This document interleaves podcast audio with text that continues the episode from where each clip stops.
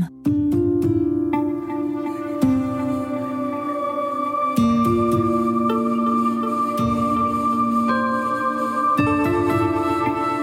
Écoute dans la nuit, une émission produite par Radio Notre-Dame et diffusée également par RCF. Frédéric Chouin. Bienvenue à tous les auditeurs et auditrices de Radio Notre-Dame et de RCF. Bienvenue à nos amis qui suivent l'émission sur notre chaîne YouTube et peuvent réagir. Bienvenue à ceux qui connaissent l'émission ou la découvrent, ou la redécouvrent, cette émission où décidément on est si bien. Ce soir, le thème d'écoute dans la nuit est le suivant. Arrivez-vous à pardonner? Arrivez-vous à pardonner? Vaste question. Avec nos invités en direct ce soir dans notre studio, Xavier Goulard, compositeur, comédien, réalisateur, Carme Séculier, je crois que je l'ai dit dans l'ordre, je n'ai rien oublié. Bonsoir. Et bonsoir. Et avec nous également, auteur quand même du fabuleux livre La méthode simple pour commencer à pardonner, qui va nous servir un peu de guide tout au long de l'émission. Et puis le frère Olivier-Marie Rousseau, qui est Carme et que vous connaissez sans doute puisque il est à la communauté d'Avon, près de Fontainebleau, une communauté qui reçoit beaucoup de groupes, notamment des groupes priants, et qui a été le lieu pendant la Seconde Guerre mondiale d'actes de résistance qui ont donné le film Au revoir les enfants de notre ami Louis Malle. Père Jacques, pas le Louis Malle, d'accord. Oui, voilà. Et donc c'est un très bon moment de cinéma. Si vous pouvez revoir Au revoir les enfants de Louis Malle, c'est toujours un moment extrêmement poignant. Pour nous rejoindre ce soir, appelez-nous au 01 56 56 44 00. 01 56 56 44 00. Alors, est-ce facile pour nous de pardonner, quelles que soient les méthodes, notre éducation, notre ancrage plus ou moins profond dans l'Évangile, où Jésus ne cesse de nous rappeler qu'il faut pardonner? Il donne même des chiffres, 77 fois 7 fois, c'est-à-dire toujours, et à ses ennemis même.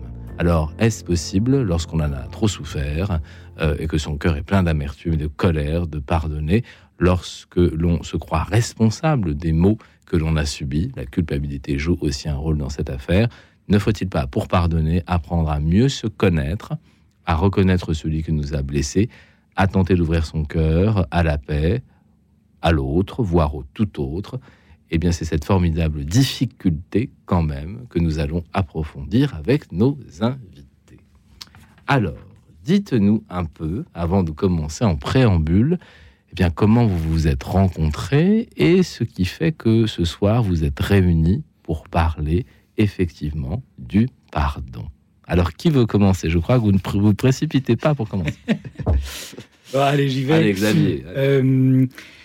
Eh bien... J'ai été sensible à la spiritualité de Carmel il y a maintenant plus de 20 ans, beaucoup plus de 20 ans même.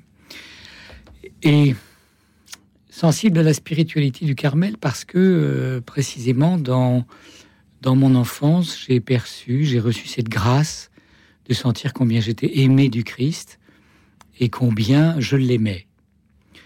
Et j'étais en quête, quand bien même j'ai suivi des chemins de traverse, d'un chemin qui me mène à ce que je nomme aujourd'hui l'union à Dieu. Voilà, c'est-à-dire cette union au cœur de Jésus qui m'avait montré tout cet amour enfant. Alors j'ai suivi un certain nombre de chemins, je suis même sorti de l'église, puis je suis revenu, je suis passé par les fraternités monastiques de Jérusalem et... j'ai été sensible à la spiritualité du Carmel. Et c'est ainsi que j'ai rencontré très naturellement frère Olivier-Marie, qui était le provincial de Lourdes, je crois, d'ailleurs, à l'époque. Alors, qu'est-ce qui a fait qu'on s'est rencontrés? Je crois qu'on est sympathisés. La Providence. Aussi la Providence. Mon épouse aussi est Carme Séculier, puisque ça se dit pas vraiment... Alors, Xavier, il faut peut-être rappeler ce qu'est être Carme Séculier. Alors, on l'entend un peu, mais... Oui, l'ordre du Carmel a 3 branches. On a coutume de dire qu'il a 3 branches. La branche des frères Carmes, qui sont donc des frères dits apostoliques, c'est-à-dire qu'ils ne sont pas dans un couvent cloîtré, ils sont en rapport au monde, en quelque sorte. Les frères Carmes, les sœurs carmélites, qui, elles, sont cloîtrées, et les séculiers, qui sont des laïcs, mais on trouve aussi, dans l'ordre séculier, quelques prêtres et quelques diacres. Donc, ceux qui ne sont pas religieux, en fait, voilà. Les Carmes sont des religieux. Et alors, chaque branche s'appelle un ordre. il y a l'ordre des carmes, l'ordre des carmélites et l'ordre des carmes des chauves séculiers. Mais on a coutume de dire qu'on a un même tronc qui est le Carmel avec 3 branches. Frère Olivier, vous êtes d'accord pour le moment? Oui, bien sûr. Il a réussi son examen. Oui, ça va. Ça va. D'accord. Donc, carme séculier. Carme séculier. Et donc, j'ai postulé avec mon épouse, on a postulé parce qu'on avait... On s'est vraiment rencontrés sur ce même désir de connaissance de Dieu et plus que ça, d'union à ce qu'il est. Sans doute une quête d'absolu qui ne se nommait pas forcément au départ. Et puis, mon épouse a eu un chemin qui était très particulier, mais le Christ était toujours présent. Donc, nous avons postulé pour entrer au Carmel. Et l'entrée au Carmel, c'est un chemin. C'est un chemin dans lequel on est d'abord regardant. C'est-à-dire qu'on entre dans une communauté pendant 1 an. On est regardé et on regarde ce qui se passe. Au bout d'1 an, on entre en formation. Oui. Après une petite cérémonie où on reçoit le scapulaire. Nous l'avions déjà reçu, mais on l'a reçu une 2e fois. Comme ça, c'était bien ancré dans la promesse avec Marie. Ensuite, on est en formation. Alors, je ne sais plus parce que ça remonte, mais on est en formation 2 ans ou 3 ans même. Alors, il y a 1 année... 2 ans minimum, disons. C'est 2 ans minimum, voilà. D'accord. Au bout desquels on fait une première promesse de chasteté, promesse d'obéissance, promesse de pauvreté. Alors, ça a l'air impressionnant comme ça, mais c'est très joyeux. Tout en étant laïque. Oh, hein. Tout en étant laïque et tout en étant marié. Ah oui, ça c'est difficile alors. Non, c'est pas difficile. La chasteté, c'est pas la continence, oui, on le précise toujours. Oui. La pauvreté, ça n'est pas vendre ses meubles, et l'obéissance, ça n'est pas être en soumission. Totale, en esclavage. Voilà, oui, exactement. Ouais. Et puis ensuite, après cette première promesse, on a à nouveau 3 ans de formation. Et au bout de ces 3 années, ce qui est mon cas, on fait des promesses définitives. Eh ben, c'est un parcours assez impressionnant, hein, oui. Pour, je le rappelle, quelqu'un qui n'est pas religieux au départ, qui Absolument. Est laïque. Donc c'est quand même un engagement assez important. Oui. Nous avons Sandrine au téléphone ce soir. Sandrine. Oui, bonsoir Frédéric. Bonsoir Sandrine. Bonsoir aux invités, bonsoir aux auditeurs, aux auditrices. Moi, je dirais oui. Moi, je viens d'un parcours très très long et très dur, très difficile. Et j'ai toujours pardonné. Toute ma vie, j'ai toujours pardonné. Non pas pour l'acte de la personne en face de moi ou des personnes en face de moi, mais pardonner pour libérer la victime et le coupable. Et ça, c'est très important.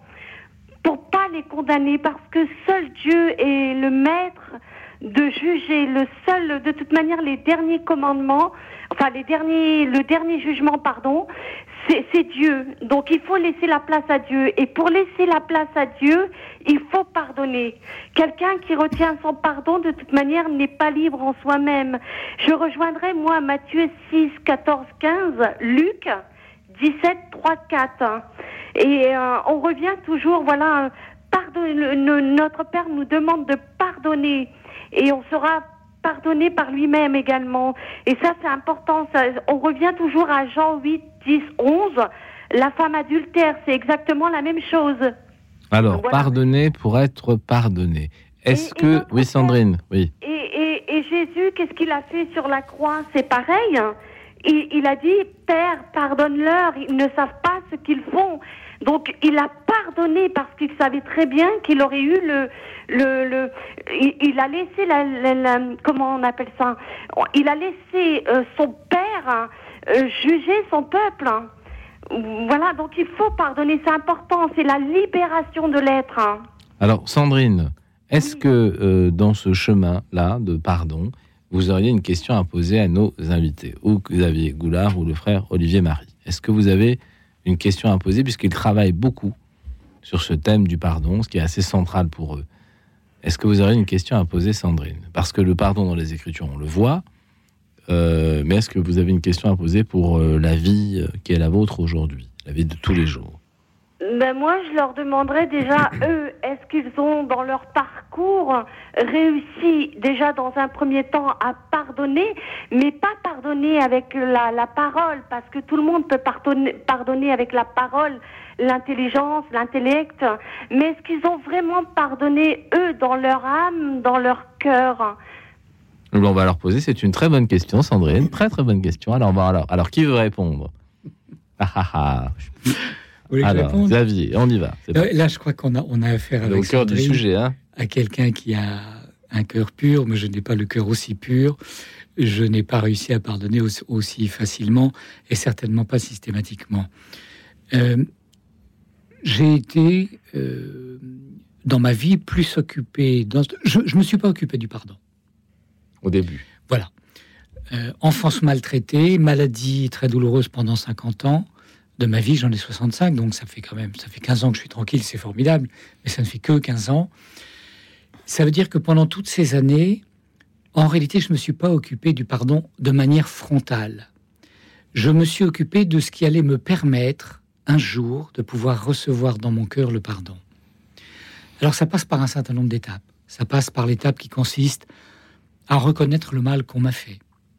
L'étape de prendre ce temps-là, prendre le temps de la colère, prendre le temps du soin, et ça peut prendre très longtemps parfois, avant même de se dire « je vais pardonner ». Ensuite... Faire la paix un peu à l'intérieur avant de... Voilà, c'est ça. Ouais. L'évangile, le catéchisme, nous donne des injonctions du pardon. Pardonner 70 fois cette fois. 77 même. Non, 70. 70. 77, c'est Tintin. De 7 ans à 77 ans. Ah, d'accord. 77 fois 7 fois. C'est ça. 70 fois 7 fois. 70 fois 7 fois. Bon, mais c'est déjà pas mal. Toujours. C'est-à-dire comme on ne fait pas le calcul, ça veut dire toujours. Donc ça, ce sont des injonctions. L'Évangile ne nous dit pas forcément comment, d'ailleurs. Le Christ nous dit « pardonnez, aimez vos ennemis ». Moi, j'ai vécu une longue période où je me suis dit « je ne vais pas pardonner par obéissance au catéchisme, parce que mon cœur n'est pas prêt ». Il fallait que mon cœur soit un minimum en paix. Alors, vous savez, qui commence de la poule ou de l'œuf ? Il faut pardonner pour avoir la paix, et pas pour qu'on vous fiche la paix, mais pour avoir cette paix, pour vivre cette paix. Mais en même temps, il faut avoir un minimum de paix pour pouvoir pardonner. Vous ne pouvez pas pardonner dans une envie de vengeance, dans une envie de revanche, dans la colère et dans la haine. C'est inutile. Alors là, la prière doit jouer un rôle. Voilà. Alors, effectivement, pendant tout ce temps, peut-être qu'on en parlera, mais... Oui. De porter mon regard vers le Christ a fait qu'un jour, j'ai reçu le pardon. J'ai reçu ma capacité à pardonner. Donc vous pensez que la capacité à pardonner, en tout cas pour vous, vous est venue de la contemplation et d'une grâce qui vous a été faite ? Oui, incontestablement une grâce, mais elle vient aussi de ce que le Christ nous dit. En dehors de moi, vous ne pouvez rien faire. Ah. En dehors de moi, vous ne pouvez rien faire. C'est écrit noir sur blanc. Donc, qu'est-ce que ça veut dire ? Ça ne veut pas dire qu'on ne peut rien faire du tout, qu'on n'a pas la capacité volontaire de se placer à la disposition du Christ et donc du pardon qu'il veut placer dans notre cœur. On a notre liberté, mais seul, c'est compliqué. Frère Olivier, Marie. C'est-à-dire que bien sûr, mon expérience n'est pas du tout la même que celle de Xavier. J'ai été, disons, préservé de malveillance ou de maltraitance ou de choses de ce type. Oui. Donc, d'une certaine manière, je pense que ça permet de préciser qu'une chose, c'est que le pardon vise des choses graves. C'est pas un petit pardon, on parle de choses très graves. Voilà. Donc, en ce sens-là, je n'ai jamais eu à pardonner parce que je n'ai jamais été victime, je dirais, de choses graves. Il y a eu des gens qui m'ont fait souffrir, bien évidemment. Mais je dirais que ces gens qui m'ont fait souffrir m'ont aussi fait avancer et que ces ennemis, entre guillemets, sont nos meilleurs amis d'une certaine manière. Mais donc, je n'aurais jamais voulu. Je sais bien qu'ils me renvoyaient à mes propres fragilités ou failles, parce qu'il y a je dirais peut-être un principe. Quelle est la réalité objective du mal, entre guillemets, qui peut nous être fait ? Et l'émotion et la subjective avec laquelle on le ressent. Alors, est-ce qu'il y a une obligation d'État, quand on est frère, à pardonner ? Parce qu'on se dit, pour être un frère, il faut que je pardonne parce que c'est un état de fait, c'est ma vie religieuse et que ma vie religieuse m'oblige. Je ne sais pas si on pourrait entrer dans la vie religieuse si on n'avait pas, fait ce chemin. Enfin, d'une certaine manière, si quelqu'un avait été très vraiment blessé dans sa vie, s'il n'y a pas un chemin de réconciliation, avec soi-même et avec la personne et personnes qui ont... Je pense que... le catéchisme nous dit que le pardon est une exigence chrétienne. Donc c'est valable. À plus forte raison pour la religion. Pour les frères comme pour les laïcs. Oui, mais bien sûr, à plus forte raison. Mais bien sûr, il y a l'injonction, la proposition, la voix, je ne sais pas comment on peut l'appeler, et puis il y a la réalité. Alors est-ce que, et parce que dans une vie religieuse, une vie communautaire, on a aussi parfois des petites dissensions, le pardon est... Oui, alors c'est justement, notre mère Sainte-Thérèse insiste bien là-dessus, comment dire, ne galvaudons pas le pardon d'une certaine manière. Il y a des degrés. Voilà, c'est pardon. Ça. Je dirais, n'appelons pas pardon des offenses. Elle dit, regardez le Christ, oui, il a eu à pardonner, parce que ce qu'on lui a fait, quand même, c'était pas rien. On n'est pas tous crucifiés. Voilà, c'est ça. Donc, les petites accroches de la vie communautaire, il ne faut pas les mettre au même niveau. que une souffrance absolue, bien voilà, que pour faire en sorte que la fluidité s'installe, il vaut mieux apprendre à pardonner plutôt que de cumuler des ressentiments. Oui, bien sûr, il faut savoir se parler, il faut savoir... Voilà, mais sans appeler ça forcément pardon, je ne sais pas. Mais enfin, Oui, je vois. Voilà, il y a quand même des degrés dans le pardon et dans les offenses également. Sandrine, est-ce que la réponse vous convient, ma chère Sandrine? Oui, de toute manière, on est tous uniques, quelles que soient les circonstances, mais j'aimerais quand même répondre à vos invités, notamment à Xavier. Non, je n'ai pas le cœur pur, je suis en chemin pour le devenir et je crois que même au bout, je le serai pas encore. Seul Dieu a le cœur pur. Et j'aimerais vous confirmer, c'est 70 fois 7 fois. Oui. Voilà. Oui, 77, c'est Tintin. On a bien vérifié avec Xavier, c'est Tintin. Voilà. Donc c'est 70 fois 7 fois, mais c'est déjà assez fort. Et vous savez, Sandrine, que le 7 est le chiffre de la perfection. Et moi, le pardon, ça m'a permis d'avancer avec mon père. Je pense que si j'aurais pas pardonné, parce que moi j'ai un parcours assez, de toute manière, tout le monde me demande pourquoi je suis encore en vie aujourd'hui, parce que tellement j'ai eu un lourd passé et une vie assez... pas mal avancé aussi, et ça a été très difficile pour moi, et c'est un miracle que je sois là en train de vous parler encore, parce que vraiment, ça a été très dur pour moi, mais moi, si je n'avais pas pardonné à tous ceux qui m'ont fait du mal, je pense que j'aurais pas pu avancer avec mon père, et je dirais à votre invité, à Olivier, qu'il faut... moi, personnellement, j'ai remercié tous mes ennemis. C'est ce qui m'a permis, justement, de rencontrer le Seigneur et aujourd'hui de grandir avec le Seigneur. Voilà. Merci, Sandrine. Merci beaucoup de votre appel. Merci. Je vous souhaite une agréable soirée à tous. Merci beaucoup. Merci beaucoup, Sandrine. Alors, nous allons maintenant entendre le premier titre qui a été choisi. Le premier titre, Forgive Me, alors c'est de l'anglais, mais ça veut dire effectivement pardonne-moi. C'est un titre de Burt Bacharach, grand compositeur de musique de film. Forgive Me, un thème des années 60. Écoute dans la nuit, une émission produite par Radio Notre-Dame et diffusée également par RCF.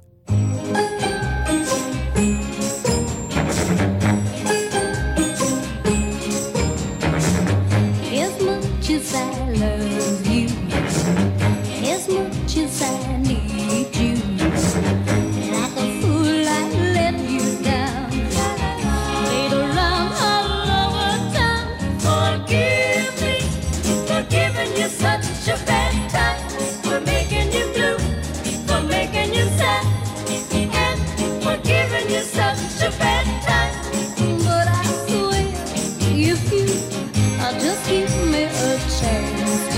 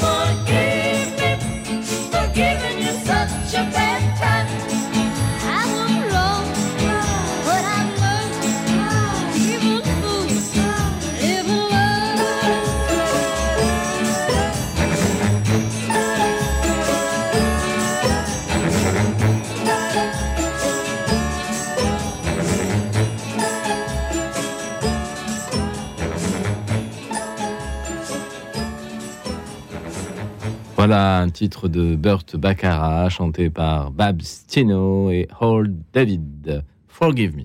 Nous avons maintenant Guy au téléphone. Guy. Bonsoir Frédéric. Bonsoir Guy. Bonsoir aux auditrices, aux auditeurs ainsi qu'à vos invités. Bonsoir. Bonsoir. Moi j'ai pas eu une enfance heureuse, j'ai été massacré par mon père et ma mère ne disait rien. Elle me frappait, m'insultait. Je n'ai réussi à pardonner que pendant le confinement, voyez-vous. Oui, donc c'est récent. Ça fait 65 ans après. Mais en demandant au Christ, je pardonne en ton nom, parce que je ne peux pas faire autrement. Oui. J'ai eu dans ma vie des entreprises, et à 20 ans d'écart, 2 associés m'ont fait le même coup. Ils ont pris la fuite, me laissant tout seul pour tout assumer. Les dettes, etc., etc., etc. Ça fait 40 ans que ça s'est passé pour le premier associé, et ça fait 20 ans après, il y a un deuxième partenaire dont j'avais sauvé l'entreprise, et sauvé la maison de la mère, qui a pris la fuite aussi, en faisant des cagailles. Tous les deux ont fait des cagailles et qui me sont retombés dessus. Donc j'ai perdu mes biens. J'ai tout assumé. Assumé vis-à-vis des clients, des fournisseurs, des prestataires de services et vis-à-vis de mon oncle qui était le créancier.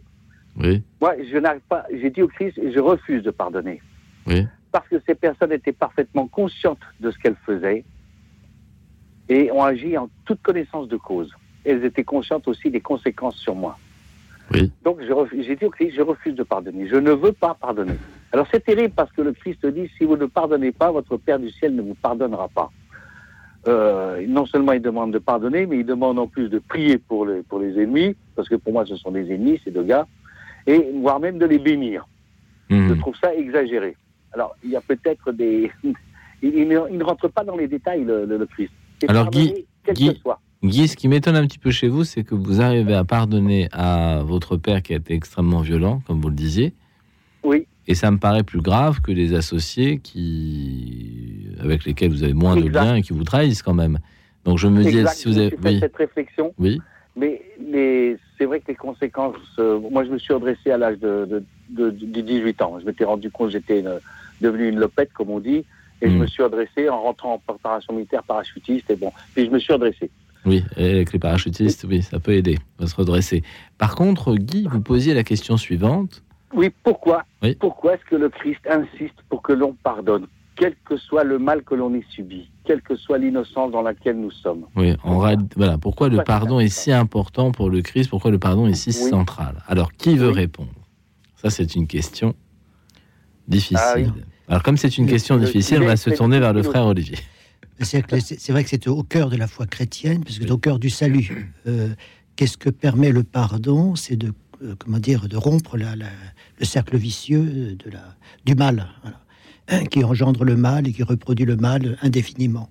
Et sur la croix, Jésus, en accueillant le mal, en le subissant, sans le renvoyer aucune violence, mais en renvoyant de l'amour et en priant son Père, a rompu ce cercle vicieux. Une fois pour tout, c'est là que commence le salut.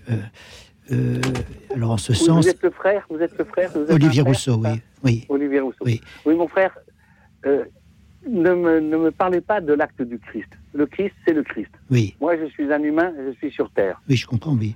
J'ai des besoins aussi que me soit remboursé tout ce que j'ai été obligé de payer à leur place, par exemple. Oui.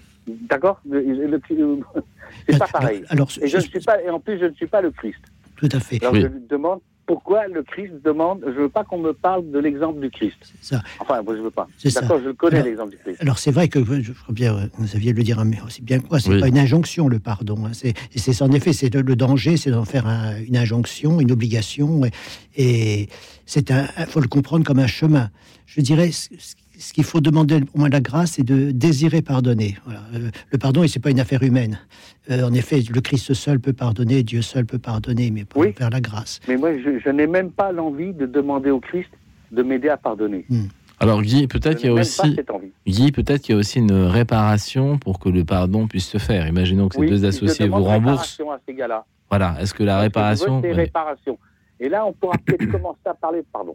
Alors, c'est peut-être la réciprocité. Alors, Xavier, est-ce que vous voulez compléter, pour ce qui est de la question de Guy, effectivement, est-ce que la réciprocité dans le pardon existe ? Et est-ce qu'il faut déjà une réparation pour engager un chemin de pardon ? Alors, il y a aujourd'hui, depuis 2014, dans les affaires de justice, il y a ce qu'on appelle la justice réparatrice ou réparative. Oui. qui prend soin de mettre en présence des victimes et des agresseurs, les agresseurs n'étant pas les agresseurs des victimes en question. Tout à fait.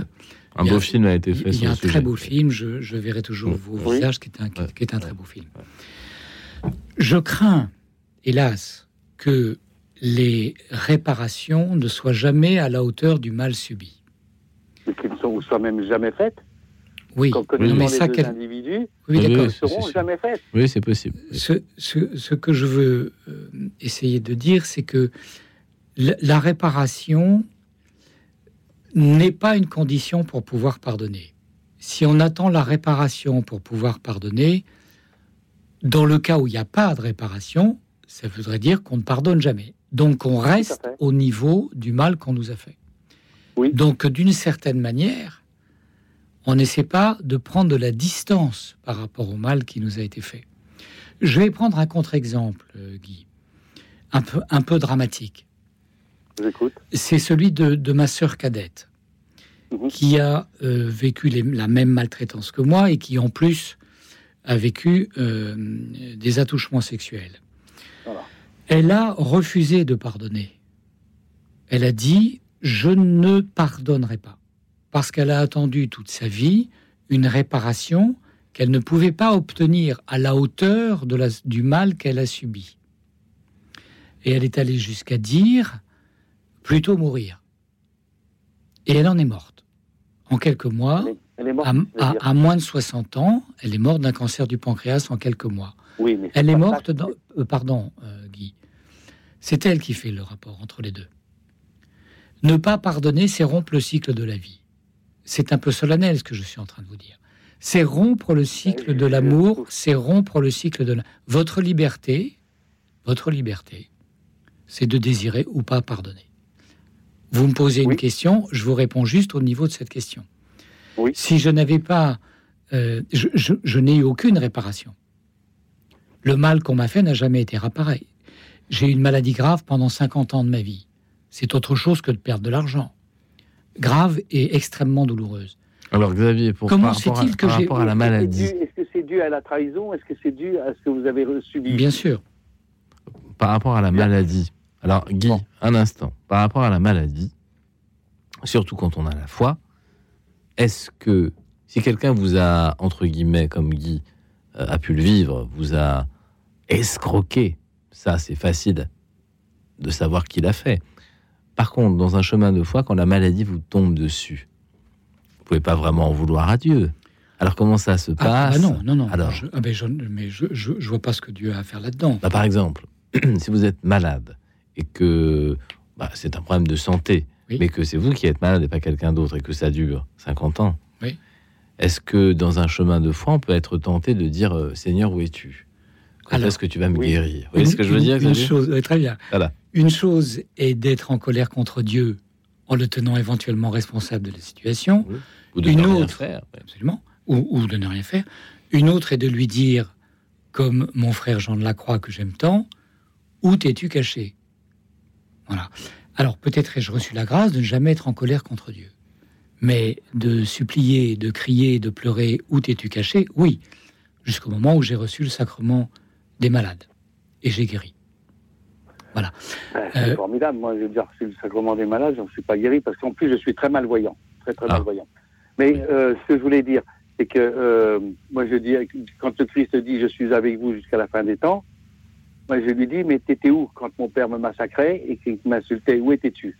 Alors, Guy, il y a aussi une chose, c'est que vous vous rendez compte ce soir qu'il y a une certaine communion aussi, on parle de communion des saints, mais il y a aussi une certaine communion dans la souffrance, et que beaucoup d'enfants, finalement, ont vécu des souffrances chez eux, dans leur enfance. Xavier le disait à l'instant, vous le disiez également, et sans doute beaucoup d'auditeurs. Donc, vous avez fait une démarche de pardon, Guy, qui est, à mon avis, essentielle en ce qui concerne votre père et ma mère.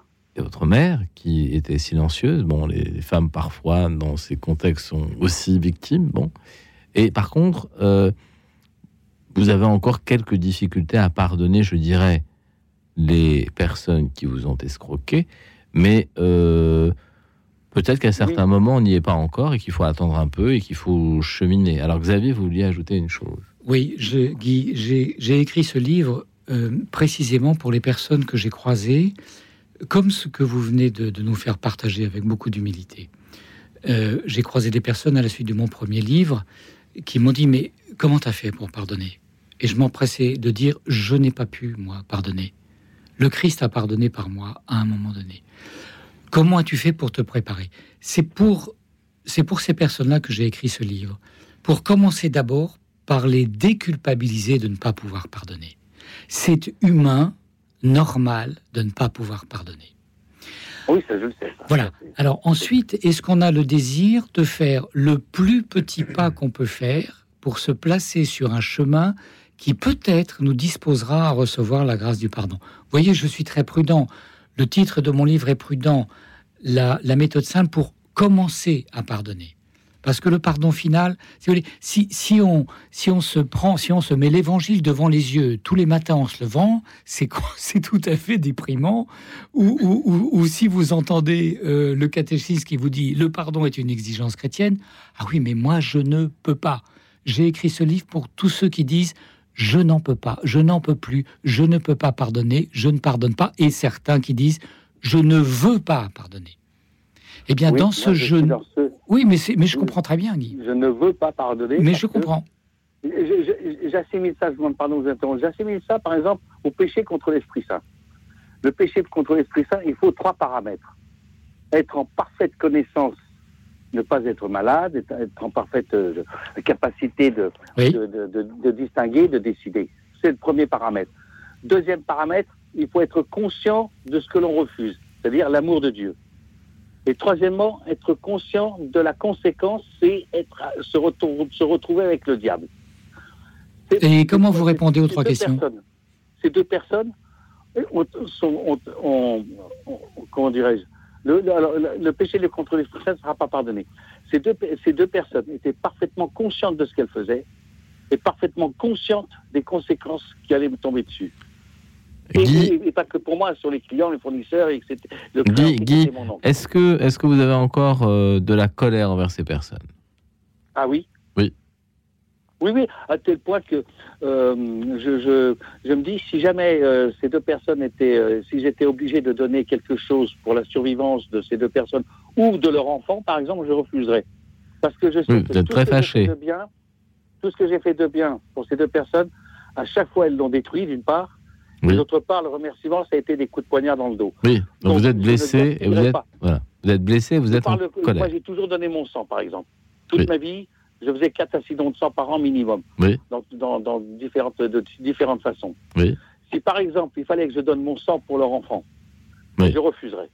Alors là, les enfants ne sont pas responsables du crime de leurs parents. Hein. Les enfants sont innocents des crimes de leurs parents.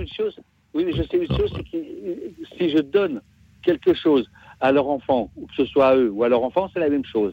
Je sais que si je vais donner quelque chose de bon à ces gens-là, ils vont le détruire d'une part, et ils remercieront un coup de poignard. Alors, Guy, je crois que la faculté de pardonner est un chemin, et je pense que ça n'est pas encore un chemin que vous avez emprunté pour ces 2 personnes, car d'abord, il faudrait que votre colère cesse, et peut-être que vous n'y êtes pas tout à fait encore. Ah ben, moi je... Voilà.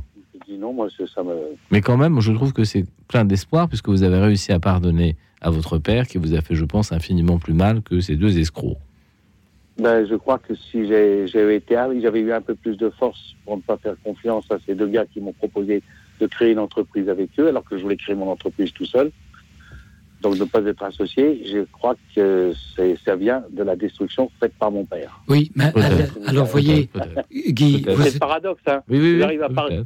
65 ans après, ou plus de 65 ans après, j'arrive à pardonner, parce que m'a fait mon père et ma mère, j'arrive à pardonner. Ça, je me la suis faite, cette réflexion. Oui. Frédéric, vous avez eu un très bon réflexe parce que vous m'avez fait cette réflexion et moi je me la suis faite. J'ai dit c'est terrible, tu arrives à pardonner à ton père et ta mère, mais par contre tu ne pardonnes pas ces deux salopards. Parce qu'il y a des conséquences graves sur ma vie, ces 2 trahisons. Moi j'ai assumé auprès des clients, des prestataires de services, des fournisseurs, du créancier qui était mon nom. Oui, j'ai bien compris. Alors peut-être que Guy... peut-être qu'il faut aussi reconnaître parfois que on n'y est pas encore, que c'est pas le moment. Xavier. Oui, il y a un piège auquel il faut faire attention, c'est de se rendre responsable soi-même de cette situation. Il y a une petite phrase que vous avez dit qui m'a un petit peu... Non, je ne suis pas responsable, je ne me rends pas responsable de cette situation. Non, mais Guy, laissez-moi juste finir. Oui, je vous demande pardon. Non, je vous en prie. Il y a juste une petite phrase où vous avez dit « si j'avais eu plus de force », et c'est peut-être dû à la maltraitance que je n'ai pas eu cette force-là pour ne pas m'engager ou pour ne... Qui m'aurait aidé à ne pas faire confiance à ces personnes-là. Oui. Faites attention parce que dans ce petit interstice risque de s'infiltrer une once de culpabilité. Vous avez raison d'en parler, mon frère, mais parce que c'est un piège. Je ne culpabilise absolument pas. D'accord. Ok, très bien. Très bien.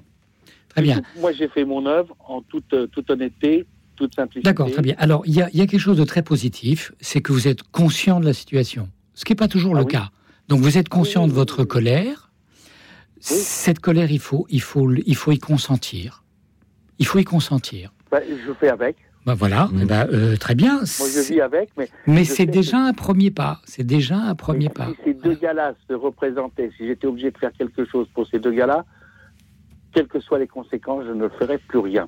D'accord. Non pas par vengeance, parce que je n'ai pas du tout l'envie de vengeance, mais je connais l'action de ces deux gars-là. Je sais que tout ce qu'il leur est donné de bon, ils le détruisent. Et le remerciement, ce sont des coups de poignard dans le dos. D'accord, bon, mais ça, c'est leur problème.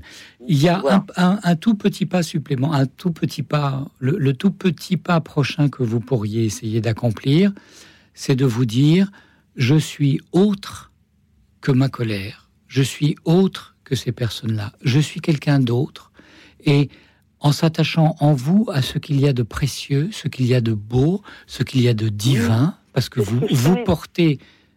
vu que la colère est encore là, je pense que c'est voilà, il faut essayer de faire un petit pas en avant. Ce petit pas en avant, c'est de reconnaître que vous êtes autre que tout ça. Parce qu'il y a beaucoup de rumination, j'ai l'impression. Je sais ça, puisque moi, de l'âge de 18 ans, quand je me suis redressé, j'ai décidé que toute ma vie, je me battrais contre l'injustice. Vous voyez, j'ai 73 ans, 74 moi, bientôt, et mon seul désir, c'est de voir, à la limite, de partir en Ukraine et d'appeler les volontaires. Vous voyez ce dont Emmanuel Macron a parlé. Moi, j'y ai pensé depuis des mois, je suis même intervenu sur une autre radio pour parler de mon intention. Appeler les volontaires pour que ce soit les peuples d'Europe qui décident. Face à des gouvernements qui sont inertes, qui sont mollassons, qui sont peureux, etc. Alors Guy, sans entrer dans des questions purement politiques, est-ce que Guy, vous vous sentez heureux ? Est-ce que ce souvenir vous fait de la peine ? Ou pas ? Est-ce que vous vous sentez libre ou est-ce que... Oui. Quel le souvenir de... de ces deux escrocs, voilà. Est-ce que ces gens-là, quand vous y pensez, est-ce que c'est une prison ? Est-ce que vous y pensez souvent ? Est-ce que vous y pensez tout le temps ? Tous les jours. Vous êtes un peu... Ça ne m'empêche pas d'aller de l'avant. Oui, mais je pense que ça vous iriez encore... Pour me battre. Alors peut-être que ça vous donne de l'énergie, c'est possible. Il y a des colères un peu énergétiques, ça c'est possible. Mais à la longue, je crois quand même qu'on est plus libre quand on ne déteste plus les personnes qui ont commis des actes répréhensibles, mais qui finalement en sont responsables, et pas vous, qui avez œuvré pour le bien... et qui avait été trahi alors que vous faisiez le bien. Et donc, je pense qu'il y a une sérénité sans doute à retrouver par rapport à ça. Oui, tout à fait, c'est vrai, vous avez raison. En tout cas, j'ai quitté parce que je voudrais que d'autres personnes puissent parler. Oui, tout à fait, j'allais vous le proposer, mon cher Guy. Voilà, mais en tout cas, on était très heureux de vous avoir à l'antenne, ça nous a permis d'avancer. Merci pour votre écoute. Merci puis, beaucoup. En tout cas, ce n'est pas suffisant, les paroles du Christ. Il y a quand même, je pense qu'il devrait faire une petite extrapolation quand il dit « si vous ne pardonnez pas, votre Père du Ciel ne vous pardonnera pas ». C'est un peu laconique, ça. Bon, je ne veux pas me permettre de corriger la parole du Seigneur maintenant. Oui, je ne veux pas me permettre. Voilà. Mais on peut parfois avoir des objections. Merci Guy, en tout cas. Merci beaucoup. Nous allons entendre maintenant, merci Guy, nous allons entendre maintenant un débutant de la chanson française, Claude François, qui nous interprète « Pardon ». Claude François, « Pardon ». Écoute dans la nuit, une émission produite par Radio Notre-Dame et diffusée également par RCF.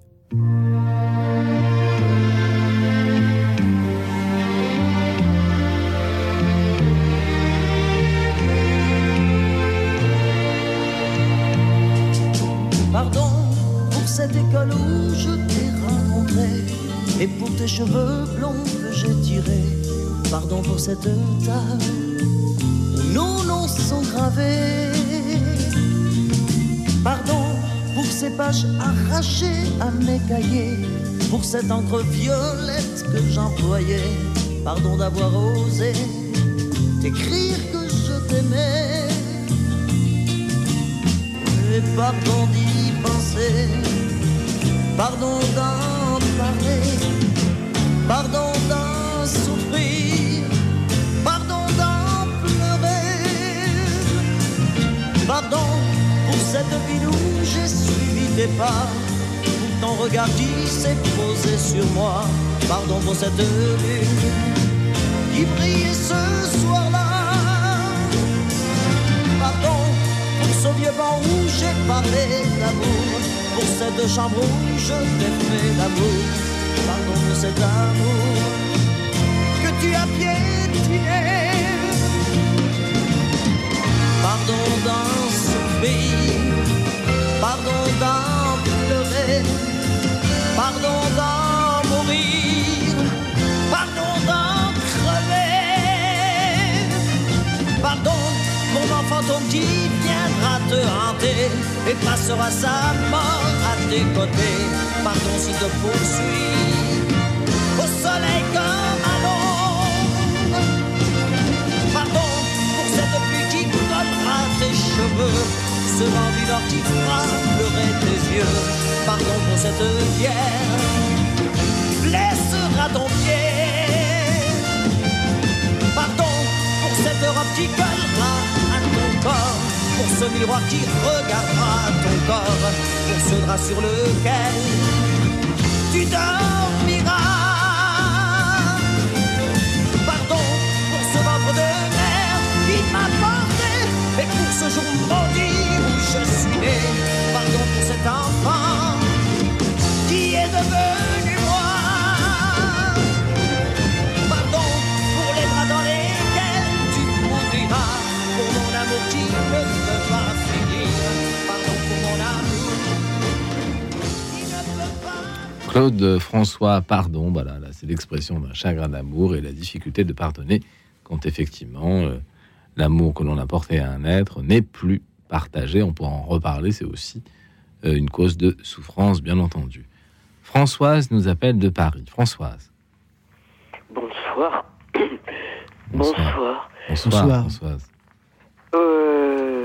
Oui, d'après le thème de ce soir, oui. Je voulais dire que pardonner, ça me semble être la chose la plus difficile à faire dans la vie. Oui. La plus difficile à faire. Et quant à moi, j'ai pardonné des fois, oui, j'ai pardonné, mais... Oui. Quand les gens ont détruit ou ont fait du mal d'une manière très consciente et très complète, oui. Alors là c'est très difficile, et j'ai souvent la mémoire qui revient de la blessure ou du mal, ou le mal qu'on a fait.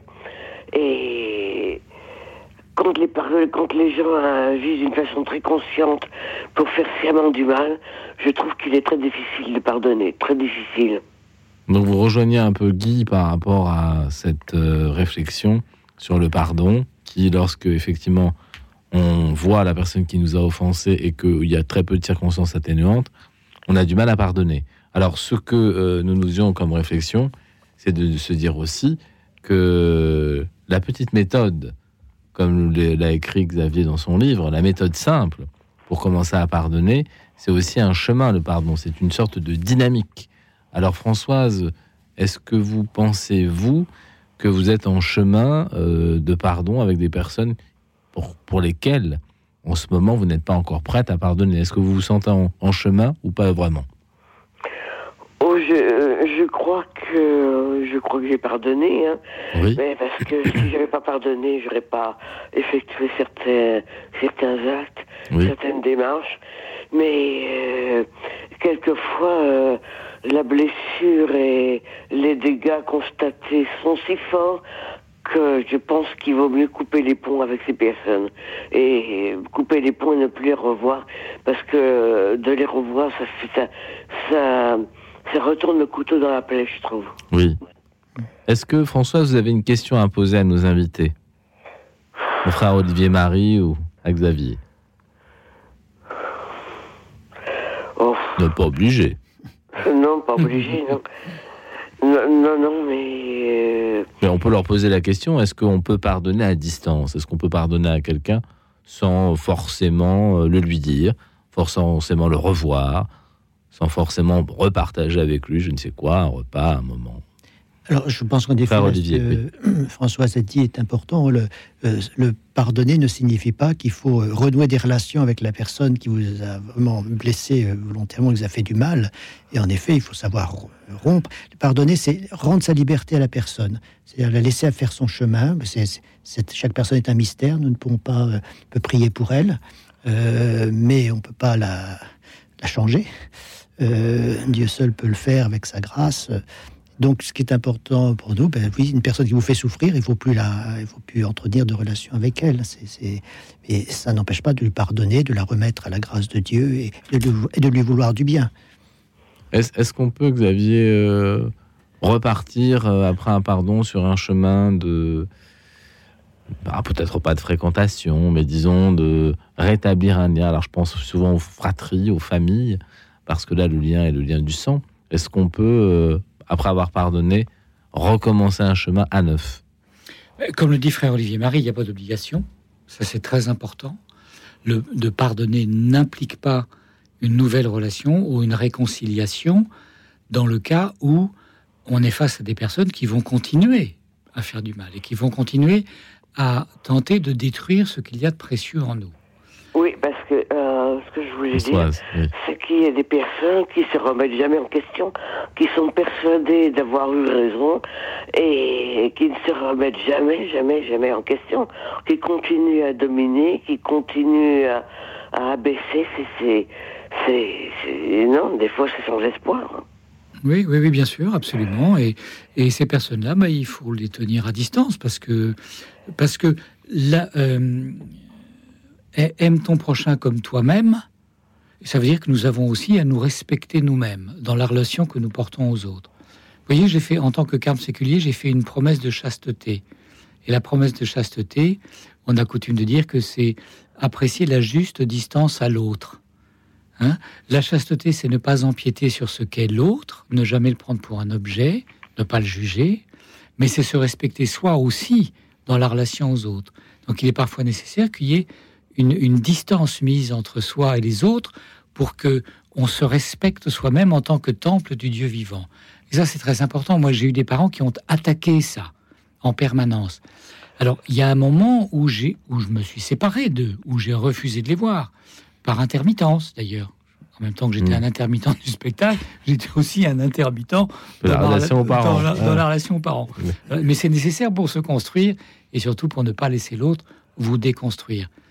Mais ceci dit, il se peut aussi que, à un moment, parce que vous savez, l'enfant qui est maltraité, il donne beaucoup de pouvoir à ses parents.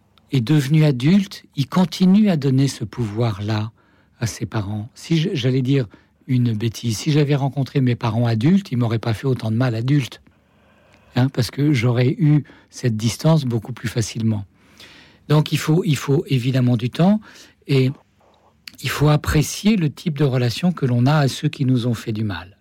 Il se trouve que, grâce à Dieu, je ne vois pas comment autrement, à un moment, j'ai eu la force suffisante pour les accompagner jusqu'à la fin, jusqu'à leurs derniers jours, jusqu'à leurs dernières heures même. Alors qu'ils continuaient d'être méchants. Mais il se trouve que j'étais plus atteint. Voilà, parce que peut-être que le Seigneur passait devant moi. Oui. Mais il y a des personnes qui sont tellement remplis d'orgueil, qui ne comprennent pas, ils ne comprennent pas du tout.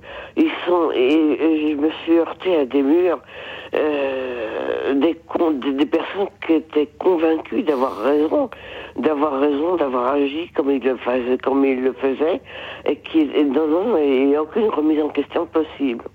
Est-ce que, Françoise, aujourd'hui, vous vous sentez en paix par rapport à ces individus, à ces personnes qui peut-être ont été pour vous peut-être à des agresseurs, mais en tout cas des gens assez redoutables, assez méchants. Est-ce que vous vous sentez en paix avec ces personnes ? Oui.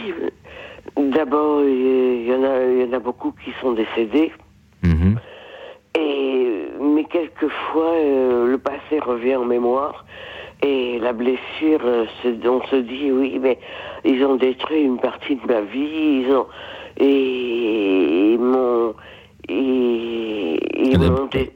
ont détruit ma vie, ils m'ont détruite, et une partie, ça peut être des années, ça peut être 10 ans, 3 ans, 10 ans, ça dépend. Alors, quand la blessure revient en mémoire, c'est très difficile de la chasser, hein. Frère Olivier-Marie, est-ce qu'on peut pardonner à quelqu'un dont les gestes, les mots, les actes continuent de nous faire souffrir, même après sa disparition ?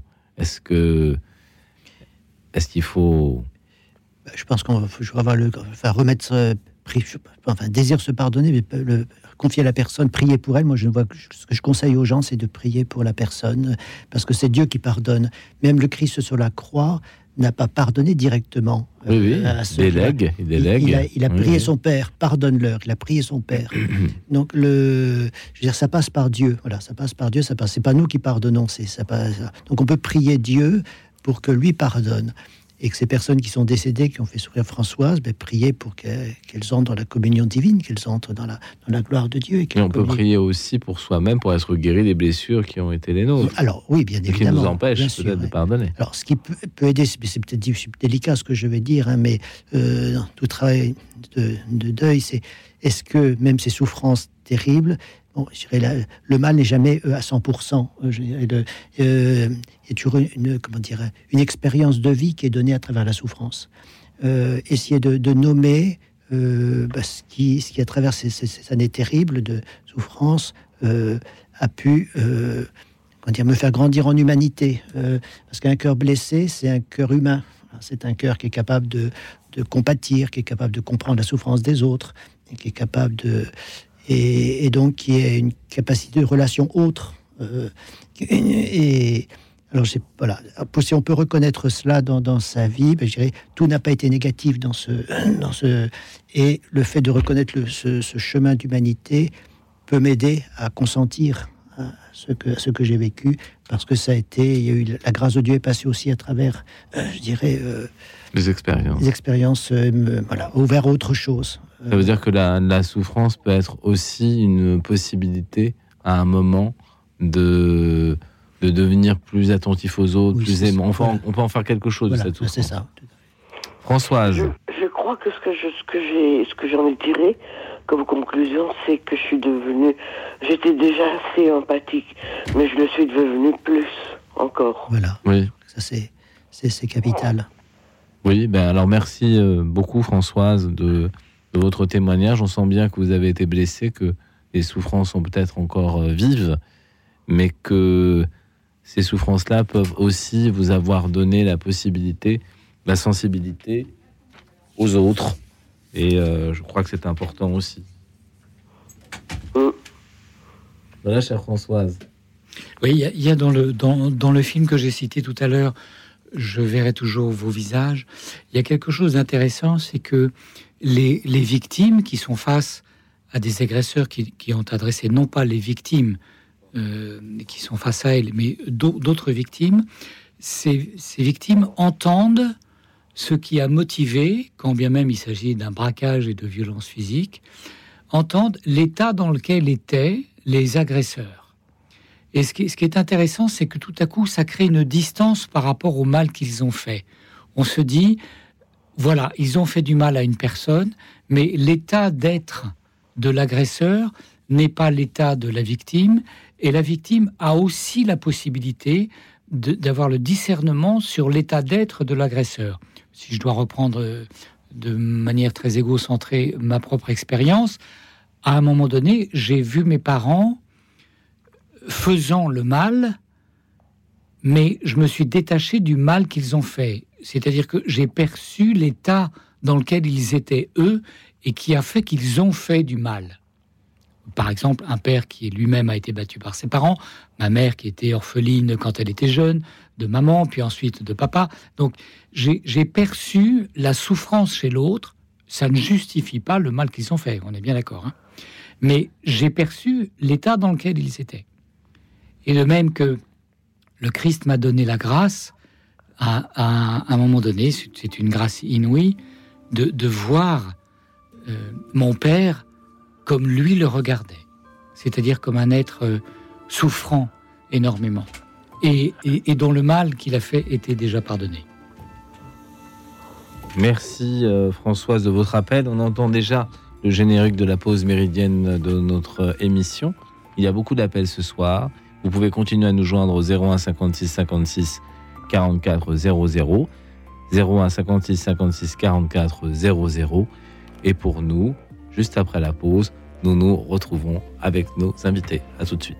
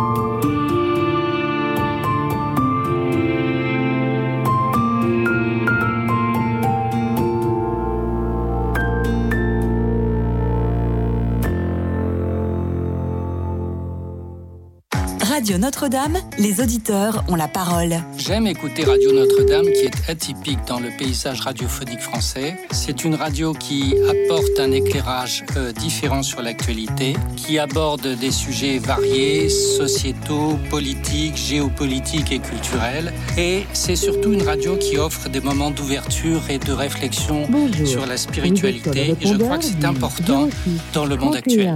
Pour soutenir Radio Notre-Dame, envoyez vos dons au 6 boulevard Edgar Quinet, Paris 14e, ou rendez-vous sur www.radionotre-dame.com. Merci.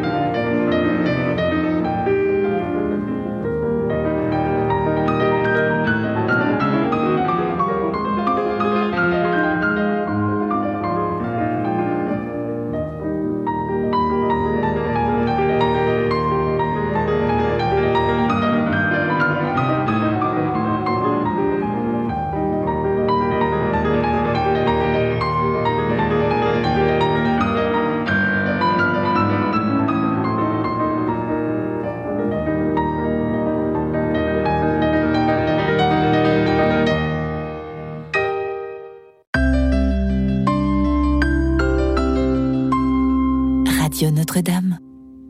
Écoute dans la nuit, ce soir, notre émission a pour thème « Arrivez-vous à pardonner ?» avec nos invités, Xavier Goulard, compositeur, comédien, réalisateur et carme séculier. Il nous a expliqué ce qu'était être carme séculier lors de la première heure de notre émission. Et le frère Olivier-Marie Rousseau, qui est carme et qui appartient à la communauté d'Avon, près de Fontainebleau, qui est un lieu qui accueille généreusement et chaleureusement des groupes de réflexion, de prière et des personnes qui sont en quête de calme, de silence, d'harmonie, de vie spirituelle. Je redonne le numéro pour nous joindre ce soir, 01 56 56 44 00, 01 56 56 44 00, et nous avons à l'antenne Jean-Michel. Jean-Michel.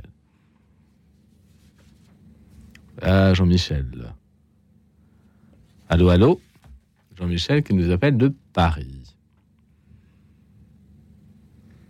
Ah, nous avons un petit problème technique. Jean-Michel nous disait, il faut pardonner dans son cœur.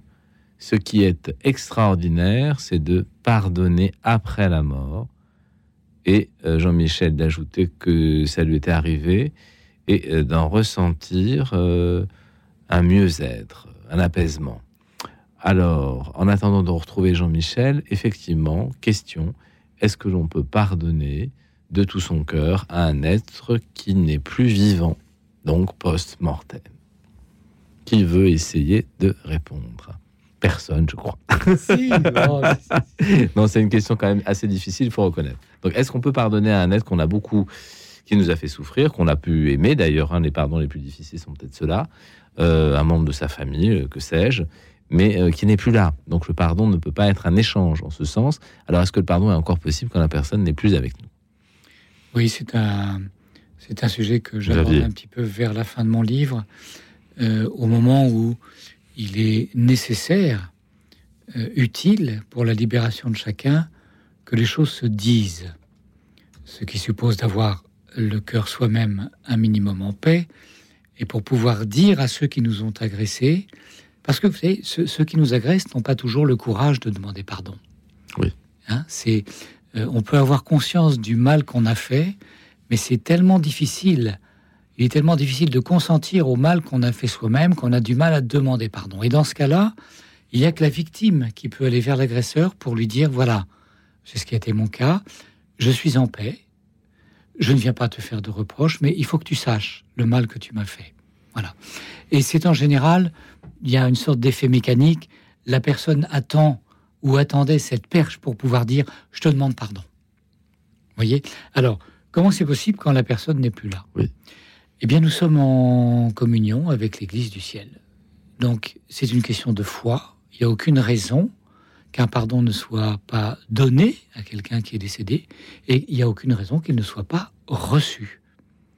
Alors, c'est une question de foi, mais nous sommes en lien avec cette Église-là. Et il se peut même qu'on trouve une paix supplémentaire à pardonner à quelqu'un qui est parti. Je laisse la parole au frère Olivier-Marie sur les prières qu'on peut avoir. Oui, je pense que c'est en effet la foi, la communion des saints, et peut-être que même croire que la personne qui est dans son chemin vers Dieu maintenant profite peut de ce pardon oui. Et peut intercéder pour nous. Enfin, je dirais, elle va réparer quelque chose. Peut-être que sur Terre, c'est difficile de réparer. Et peut-être que, voilà, dans la... On ne sait pas à quel point on est soutenu par la prière. Voilà, c'est ça. Hein, je crois que la personne témoignait qu'elle a reçu de la paix. Oui. Avoir vécu ce pardon, cette paix, c'est peut-être justement la personne qui l'a fait souffrir, qui la lui a obtenue. Enfin, je ne sais pas comment dire, mais...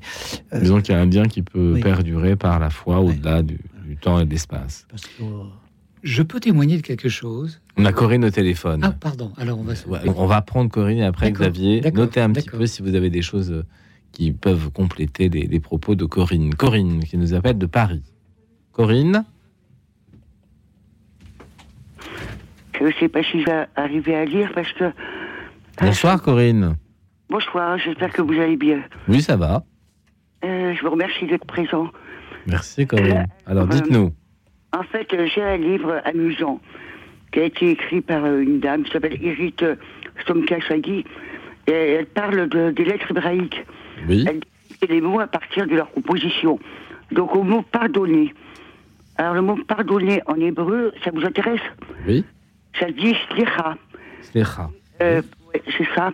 Oui. Et c'est l'anagramme d'un autre mot en hébreu. Donc c'est composé de trois lettres, hein, le mot « pardonner ». Et cet autre mot est composé des trois mêmes lettres, mais pas placées au même endroit. Oui. Il fit liquider, effacer, annuler. Alors, que nous apporte le pardon ? Alors, ça m'a intéressé quand j'ai lu ça, parce que ça rejoint les propos du père Olivier, quoi. Oui. Il s'appelle bien Olivier. C'est ça, oui, merci. Oui. Que nous apporte le pardon ? Pourquoi pardonner ? En français, on peut comprendre par, trait d'union donné, par PRT. Oui. Oui. Que donne-t-on quand on pardonne ? Oui, ça, on le retrouve dans le livre La méthode simple pour commencer à pardonner de Xavier, qui est avec nous, Xavier Goulard, et qui a un petit chapitre sur cette réflexion que vous nous offrez, le pardonner, hein, en deux mots. Ouais. J'espère que vous redonnerez les coordonnées du livre. J'ai vraiment... On le rappellera, oui. D'accord, donc, que donne-t-on quand on pardonne ? La meilleure part de soi. On la donne, mais surtout, on se la donne, par le pardon. Pourtant, les choses sont plus complexes, car pour y arriver, une démarche longue reste à accomplir. L'hébreu relie pardonner, salar, à liquider, effacer, annuler, issel. Donc, c'est-à-dire, c'est une anagramme, hein, par trois lettres similaires. Le pardon dépend d'une liquidation. Arriver à pardonner demande de liquider des comptes, d'annuler des rancœurs. Mais s'en libérer ne va pas de soi. Nous sommes prisonniers de nos exigences et de nos jugements. Nous ne pardonnons ni échec, ni erreur à notre plus cher ami, nous-mêmes. Pour pardonner aux autres, il va falloir commencer par soi-même. Faire preuve d'amour, d'indulgence et de compassion à son propre égard, comme si l'on avait en face de nous notre meilleur ami. Nous pouvons nous libérer de choses que l'on regrette, que l'on n'a pas su faire, de tout ce qui nous remplit de culpabilité. Tout cela doit y passer, s'annuler, s'effacer. Nous pouvons cesser de nous juger, de nous blâmer, de jeter les reproches au panier, préparer une place nette, un cœur allégé. Une amie m'avait appris à dresser des listes qui commençaient par « Je me pardonne de », suivi de tous mes reproches à mon égard. Ces listes devaient être ensuite brûlées, symbole de l'annulation recherchée. L'anagramme du mot, c'est bientôt fini. Oui. Slira, pardon, et salah, qui signifie le panier du vivant. Pardonner n'est pas laisser faire, c'est s'alléger d'un fardeau, opérer un nettoyage, une liquidation d'anciens comptes qui nous empêchent de vivre. Pardonner, c'est accepter de faire rentrer la vie en soi. Le panier vidé de rancœur, la vie revient dans nos cœurs. C'est vraiment ça, ça rejoint ce que dit l'auteur du livre, quoi. Oui, tout à fait. Je suis très heureux que vous ayez lu mon livre, madame. J'ai l'impression que vous connaissez le livre de Xavier. Je plaisante. Merci beaucoup. Oh, mais non, mais moi, c'est pas. Très beau. La dame, elle pense comme vous, et ça veut dire que les grands esprits se retrouvent. Oui, voilà. C'est très beau. Je vais parler à vous deux. Bon, alors Corinne, est-ce que vous avez une question après ces observations savantes ? Oui, mais je veux dire que ma mère, après sa mort, m'a pardonné. Vous avez ressenti le pardon d'autres mamans après sa mort ? J'ai ressenti, elle m'a parlé dans mon cœur. Elle m'a dit, je te pardonne et je t'ai pardonné depuis longtemps. Et c'était sur le lieu même où elle est morte. Elle est morte dans un accident d'avion. J'ai refait le trajet de tout son parcours. Elle est morte dans le Grand Canyon. Son avion s'est écrasé, quoi. Oui. Et alors qu'on visitait le Grand Canyon, j'étais dans l'avion, tout d'un coup, ma pensée s'est éteinte dans la tête, et il y a un message qui est rentré dans mon cœur, et elle me parlait. Oui. Ah, c'est magnifique. C'est très beau. Merci beaucoup.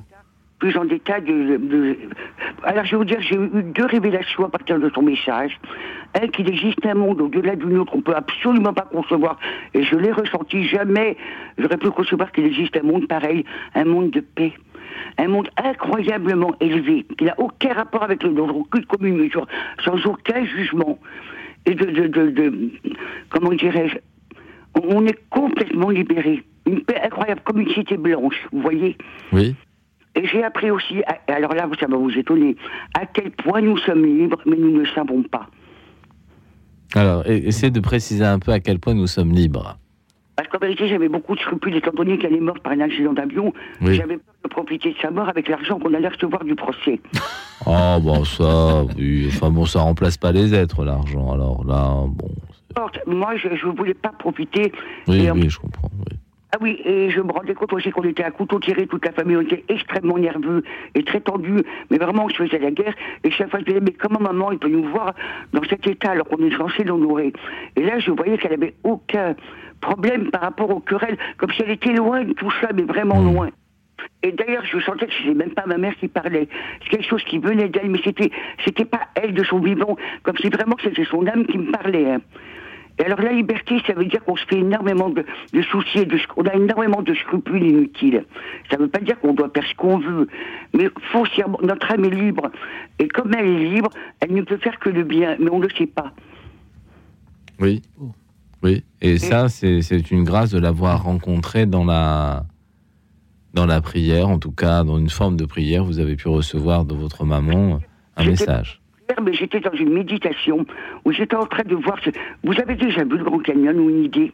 C'est des montagnes immenses, très rocheuses, très abruptes. Et j'avais l'impression que c'était la nature, vous voyez, archaïque. Oui. Et que nous, les hommes, notre toute petite construction ne valent rien à côté. Il suffit d'un éternuement de la terre pour que tout s'écroule. Oui. Et j'étais dans cette pensée comme ça. Et quand tout d'un coup, hop, une balayette, je pense plus à rien, silence dans ma tête, et c'est un message qui a pénétré mon cœur. Il n'y avait pas de son, ni image, c'était comme un fluide, mais que j'ai pu traduire en mots, mot pour mot. Et après, je repensais à Sainte-Thérèse d'Avila, je vais vous dire pourquoi. Que Sainte-Thérèse d'Avila, elle dit, comment je sais quand c'est Dieu qui me parle ou quand c'est ma propre personne? Elle dit, quand c'est Dieu qui me parle, il n'y a pas de mots, ça rentre directement dans mon cœur comme un fluide, et je m'en souviens mot pour mot. D'accord. Bon, je crois, Corinne, oui, je crois que c'est un très très beau témoignage que vous nous livrez. Frère, est-ce que vous voulez ajouter quelque chose à ce que vient de dire Corinne? Non, nous on peut pardonner, mais eux ils peuvent après leur mort, et je dis que l'amour est plus fort que la mort. Le témoignage que vous donnez, enfin, je pense que Thérèse d'Avila, en effet, vous citez Thérèse d'Avila de manière juste. Hein, bon, il y a d'autres formes de paroles chez Thérèse d'Avila, mais ce que vous dites est juste. Et ce que vous exprimez de la liberté, de la...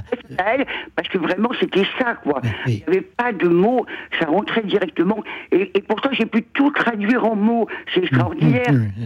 Ah, c'est une grâce exceptionnelle que vous avez reçue, oui, tout à fait. Oui, merci, maman. Merci, maman. Oui. Ah oui, je voudrais compléter un truc. C'est que l'avion de ma mère, vous savez dans quelle ville il est tombé? Non. Dans la ville de Phoenix. Oui, en Arizona. Merci Corinne, merci beaucoup. Merci beaucoup Corinne, il y a beaucoup d'appels ce soir, alors on va essayer de prendre Isabelle à présent. Isabelle. Oui, bonsoir merci Isabelle. De prendre mon appel, je suis un petit peu, j'ai un petit peu le crack, mais je voulais vous dire... Ouais, on est en famille, là. C'est la première fois que j'appelle une radio, oui. Et en fait, je suis ravie du sujet que vous abordez ce soir. Donc, je voudrais vous donner mon témoignage. Oui, c'est-à-dire que moi, le fait de pardonner m'a libérée de ma colère. Oui. C'est-à-dire que j'étais toujours en colère contre l'injustice, contre des collègues qui me blessaient, etc. Et en fait, j'en ai fait un burn-out à mon travail. Et j'en ai tellement souffert que je m'étais dit, je ne peux plus rester dans cette colère. Donc, comment j'en suis arrivée au pardon ? Certainement en demandant de l'aide au Seigneur, en lui demandant de m'aider, de pardonner avec tous ces petits mots, ces petites blessures, ces petites réflexions. Et je me suis rendu compte que ma colère diminuait et en fait que je me mettais à la place de l'autre. En fait, je voyais cet autre qui était blessé aussi et à qui j'aurais pu aussi demander pardon de ne pas pardonner. Oui. C'est-à-dire de demander pardon à Dieu aussi, de le voir sous le jour d'un agresseur. Mmh. Et en fait, j'ai réussi à voir la faiblesse de l'autre qui finalement me faisait du mal pour mieux pouvoir lui pardonner et me libérer de cette colère. Voilà. Le pardon qui libère de la colère. Est-ce que... De la colère. Oui, une colère importante. Alors, Xavier, ou le frère. Ce que j'entends, d'abord, si vous avez commencé par prier et demander de la grâce, voilà, c'est une grâce que vous avez été faite, un chemin de grâce que vous avez reçu, et cette grâce de regarder l'autre avec le regard du Christ d'une certaine manière. Voilà, c'est Jésus regarde chacun de nous avec ses blessures, ses souffrances, ses impuissances. Vous avez su faire ça. Je pense que c'est magnifique, oui. Et ce qui est vraiment étonnant, c'est que j'ai l'impression qu'il y a un retour. Donc, quand on demande pardon au Seigneur, quand on sait demander pardon à Dieu, en fait, on est peut-être plus à même de savoir pardonner. Dites-moi. Oui, parce que c'est lui qui donne le pardon. Voilà. Oui. C'est lui qui vous en fait le don. C'est très joli ce que nous a dit. C'est Corinne tout à l'heure qui nous parlait de l'étymologie en hébreu. Hébraïque, oui. De pardonner, de donner le pardon. On reçoit le pardon et on ne peut le donner que parce qu'on l'a reçu par don. Donc on le reçoit par don du Christ et c'est parce qu'on l'a reçu par le don que le Christ nous en a fait qu'on peut le donner. Et on le donne par lui. Aussi. Et voilà, donc, c'est pour... Oui. Voilà, et donc c'est ce que vous dites et la confirmation que dès l'instant qu'on pardonne par lui, il s'occupe de tout ce qu'il y a autour. Donc il s'occupe de votre colère. Et donc il va s'occuper aussi de celui à qui vous pardonnez. C'est ça qui est beau avec le Christ, c'est qu'il donne en plus toujours quelque chose par surcroît. Il s'occupe de la situation dans son ensemble. Il donne toujours plus que ce qu'on lui demande. Et ça, j'en ai vu. C'est cette expérience-là que vous avez faite. C'est une sorte, Isabelle, de double don. Le don du Christ de pardonner, et puis le don du Christ qui nous permet de transmettre son pardon. Voilà. C'est la double détente. Je finis par donner, presque pardonner, et demander pardon, c'est comme si c'était un mouvement de la vie qui me rend libre. Oui, exactement. Voilà. Tout à fait.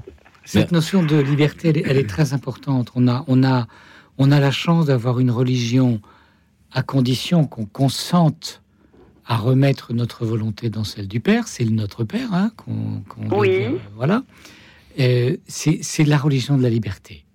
Voilà. C'est merveilleux. À la maison. Et tous les matins, je me dis, Seigneur, tu es ma source d'amour et de paix. Et de liberté, et de liberté, crée en moi. Oui. Je peux vous donner une petite prière ? Alors Isabelle, après la pause musicale, vous restez en ligne. D'accord. On vous reprend juste après, comme ça on aura le temps d'écouter la prière calmement. On va écouter maintenant John Lennon, qui était aussi un apôtre de la paix dans son genre, qui avait une vraie foi et qui a retrouvé Dieu un peu avant sa mort. Les gens ne le savent pas souvent. John Lennon, Forgive me, my little flower princess. John Lennon. Écoute dans la nuit, une émission produite par Radio Notre-Dame et diffusée également par RCF. 2, 1, 2, 3, 4.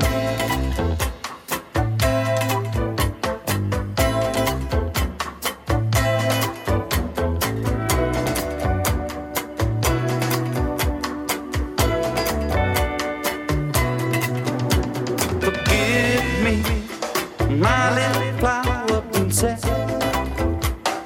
Forgive me.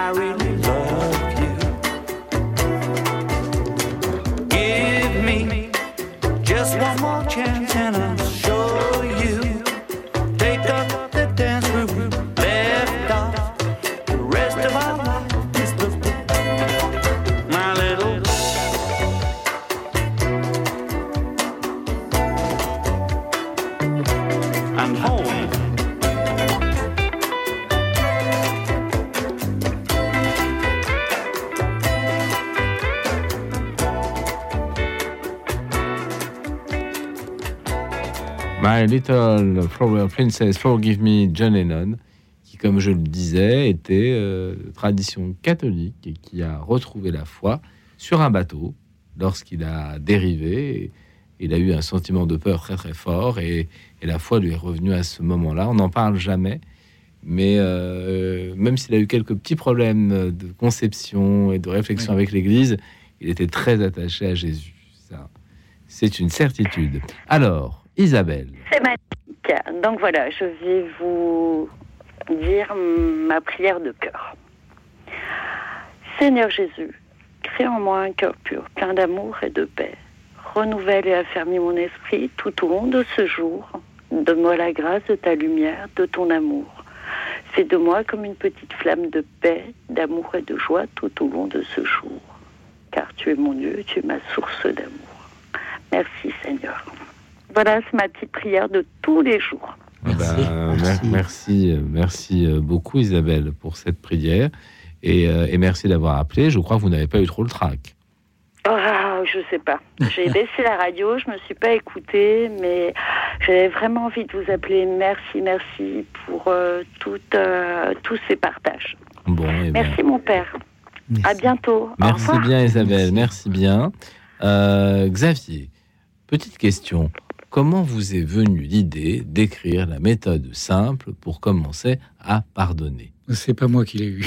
Ah, alors dites-nous ça. Je voulais que je vous raconte l'histoire, parce qu'elle est assez amusante. Alors dites-nous. À la suite de mon premier Requiem, histoire d'une conversion spirituelle, Marie-Ange de Montessieu, que les auditeurs de Radio Notre-Dame connaissent, m'appelle et me dit « Voilà Xavier, j'ai lu votre livre, j'aimerais que vous participiez à une émission. » J'étais très content, merci beaucoup Marie-Ange.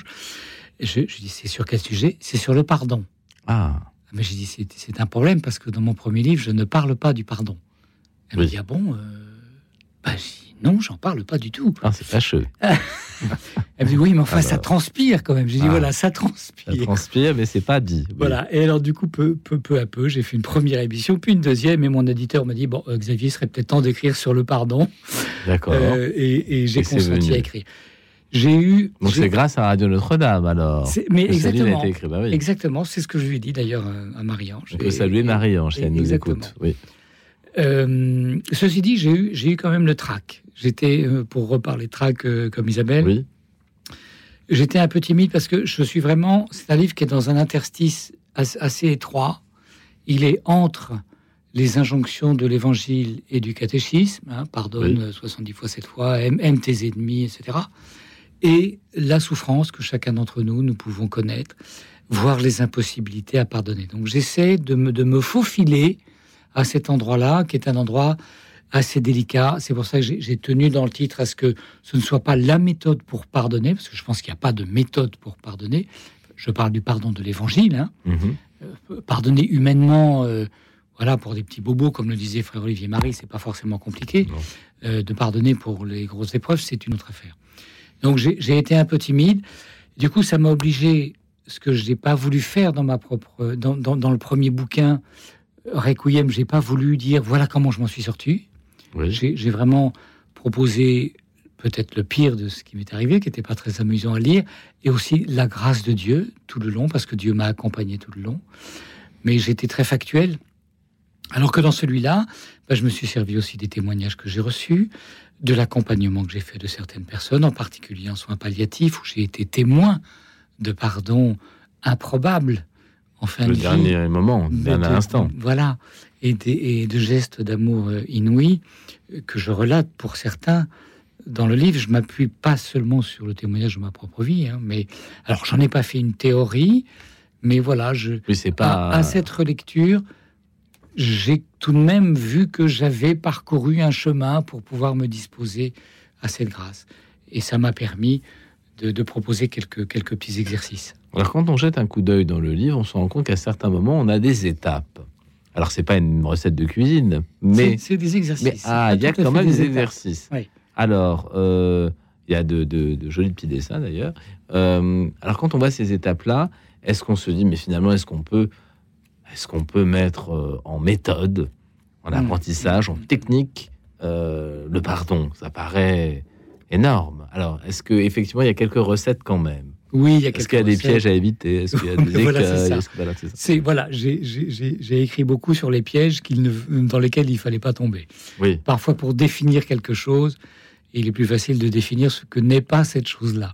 Par la négation. Voilà, exactement. Pour essayer de circonscrire. Bon, il y a quoi? Voilà. Il y a quelques exercices qui sont toujours des exercices de présence à soi.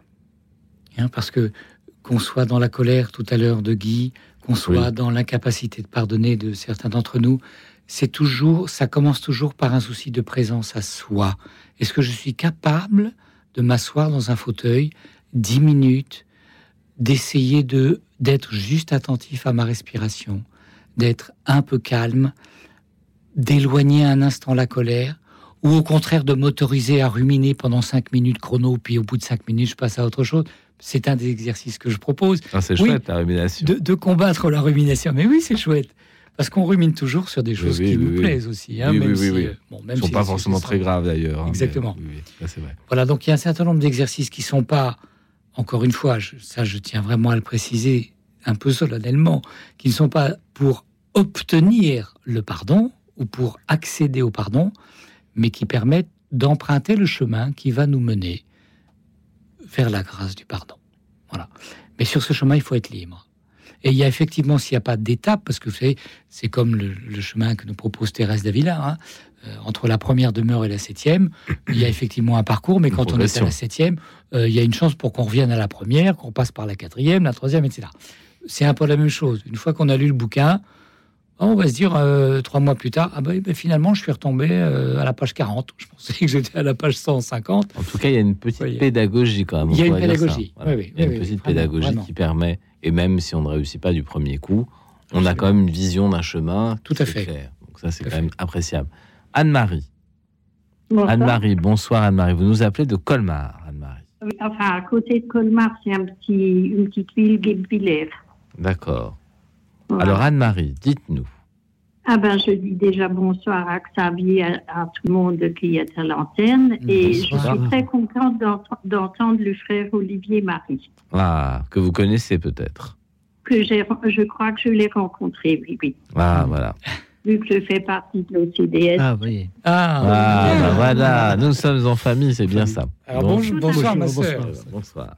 Bonsoir. Pour pardonner, je crois qu'il faut beaucoup de temps, il faut se donner du temps. Oui.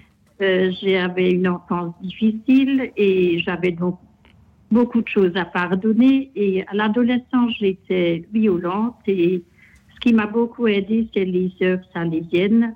Oui. Don Bosco. Don Bosco, oui, les Salésiens. Et donc, je me suis formée. Après, j'ai été éducatrice et je crois que d'aider les autres et de voir les difficultés des autres a été un vrai chemin personnel. J'ai travaillé avec aussi des adultes handicapés et tout un chemin de foi s'est fait en partant des questions des personnes. Oui. Et le dessin, la peinture m'a beaucoup aidée dans le sens où c'est un chemin de beauté et de bonté.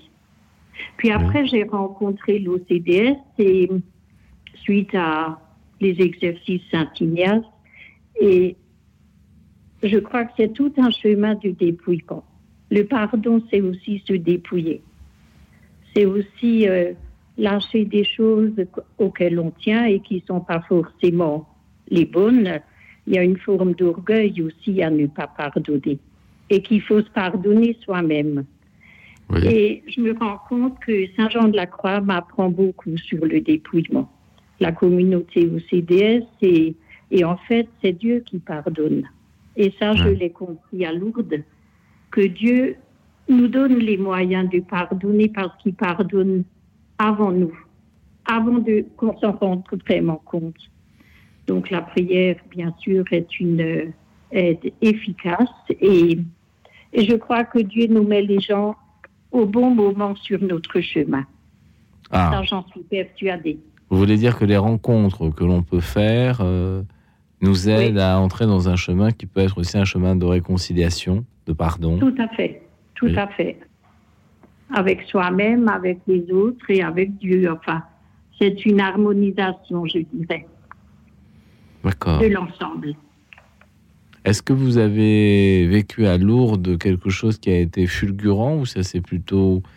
c'était très très fort. Mon père avait fait les camps de concentration parce que communiste. Oui. Donc j'avais vraiment une grande colère vis-à-vis des Allemands. Hein. Oui. Et j'ai vu prier un petit groupe d'Allemands, donc j'ai prié avec eux, vu qu'en Alsace, on sait aussi un peu l'allemand. Mmh. Oui, souvent, oui. Et après, j'ai discuté avec ce prêtre, et il y a eu comme un gros caillou qui est tombé. Oui. Il y a eu une paix, quelque chose s'est réparé. D'accord. À ce moment-là, et du coup, les Allemands, je ne les vois plus du tout de la même façon, parce qu'en fait, ils ont souffert eux aussi. Hein. Enfin, nous, plus qu'eux, hein, quand même.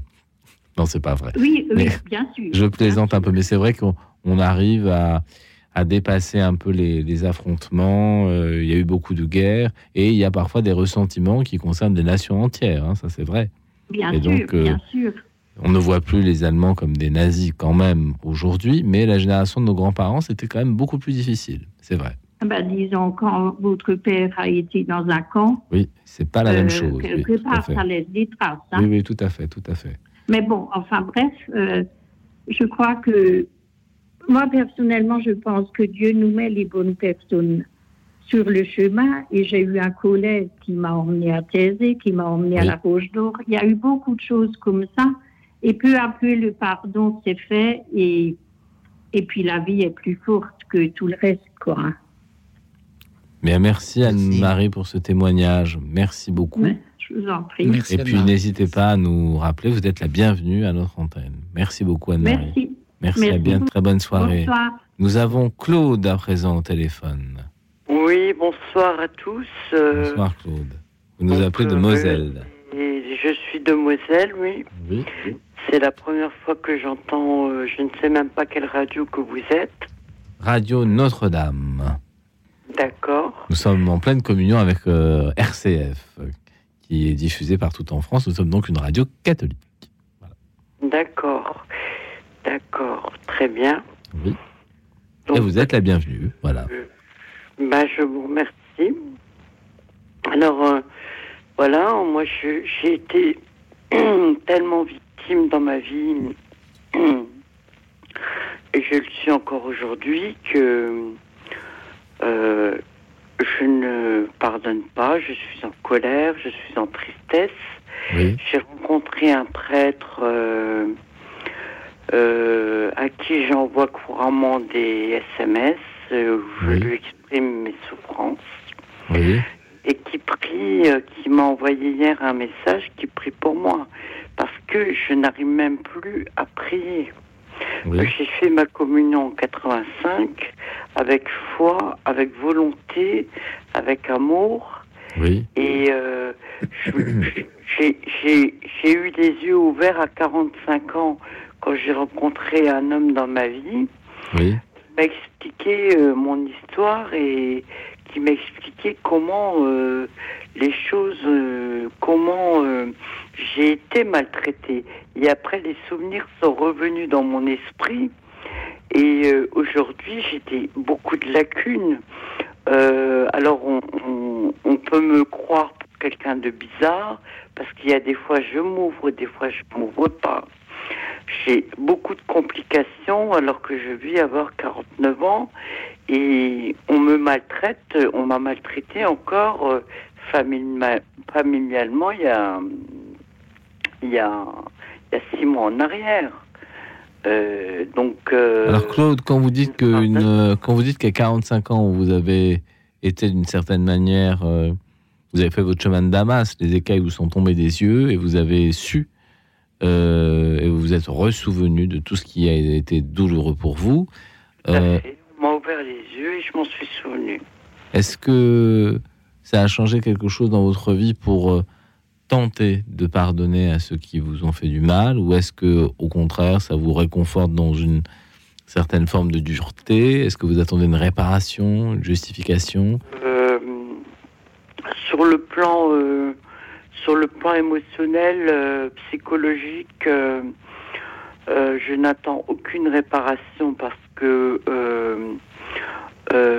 pas de ces gens qui m'ont fait du mal en tout cas. Mmh.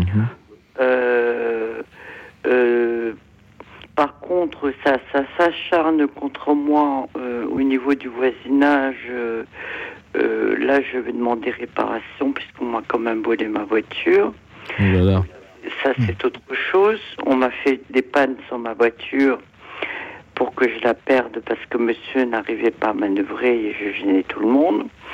Donc, il faut savoir qu'en 2012, j'ai été, parce que depuis toute petite, comme c'était le silence radio à la maison, je parlais dans le vide. Et il se trouve qu'en 2012... j'étais chez moi à la maison, mon ami était de sortie et je parlais dans le vide. Mmh. Et il se trouve que j'ai été corrompue de 2012 à 2023, août 2023, jusqu'à ce que je rencontre ce prêtre de la cathédrale du diocèse de Metz, qui m'a enlevé cette chose-là. Voilà.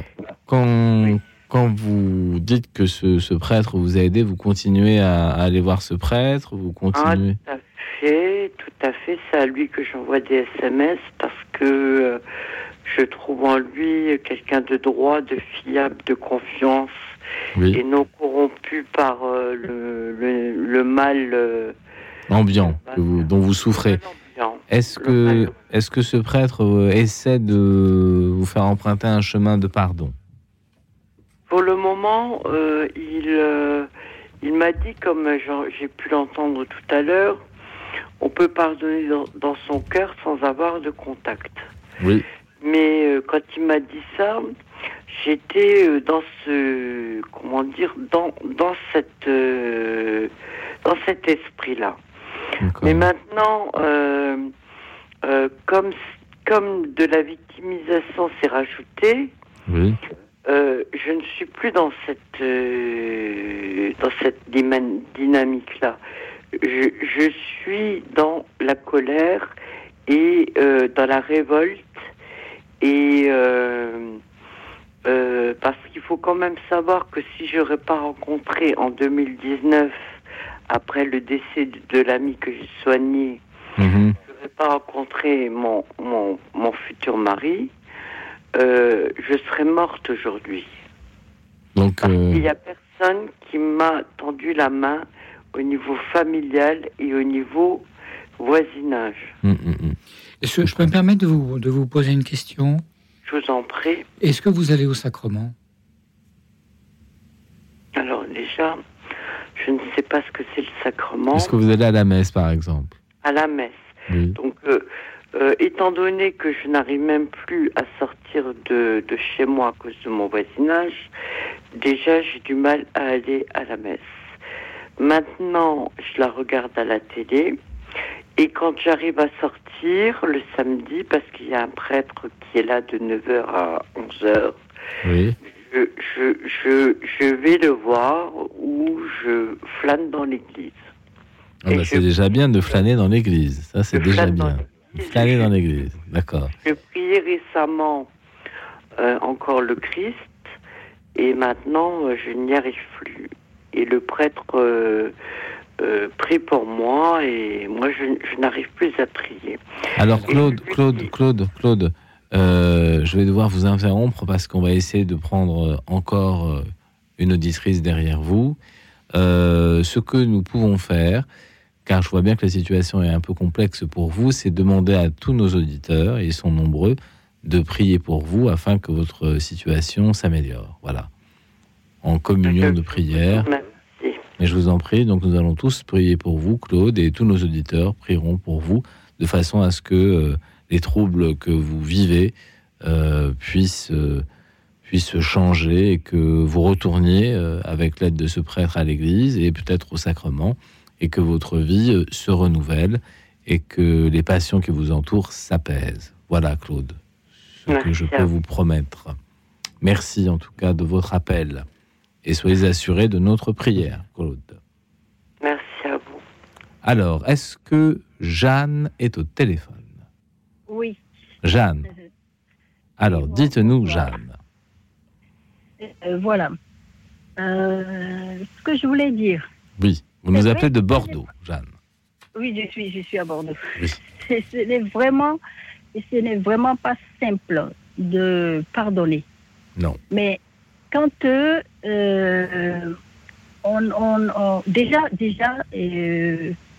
le Christ, il est à nos portes. Il nous tend la main. Oui. Et si on perçoit ça, si on essaie de percevoir ça c'est on dit, il nous parle tantôt d'une manière, tantôt d'une autre. Oui. Quand on perçoit ça, on a détendu de Christ, il nous met certaines personnes sur nos chemins.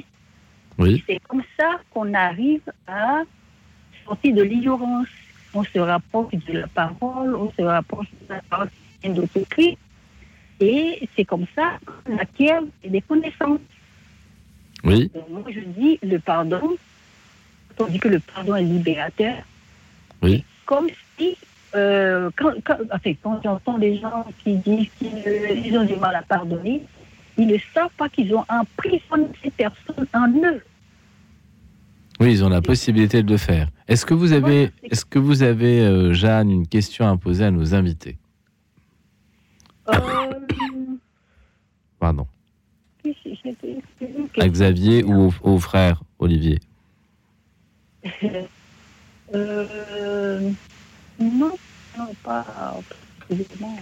En tout cas, nous rebondirons sur ce que vous nous avez dit, à savoir que peut-être en nous, nous possédons avec quelque chose de Dieu dans nos cœurs, la possibilité de pardonner. Voilà, Jeanne, nous rebondirons sur votre intervention juste après avoir écouté Jacques Brel. Jacques Brel qui chantait « Pardon » au pluriel. Jacques Brel qui était passionné, vous savez qu'il a beaucoup chanté l'amour. Et Jacques Brel qui chante aussi le pardon. Jacques Brel, donc... Pardon, pardons, au pluriel. Jacques Brel. Merci Jeanne de nous avoir appelés. Merci infiniment Jeanne. Merci. Voilà.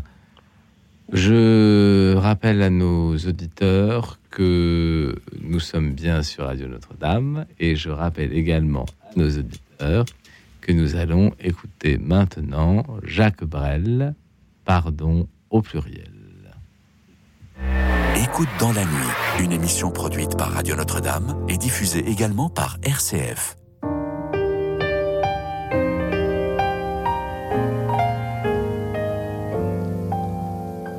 Pardon pour cette fille que l'on a fait pleurer.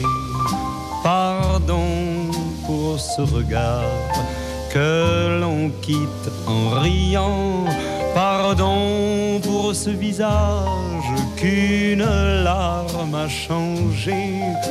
Pardon pour ces maisons où quelqu'un nous attend. Et puis pour tous ces mots que l'on dit, mots d'amour, et que nous employons en guise de monnaie, et pour tous les serments qui meurent au petit jour.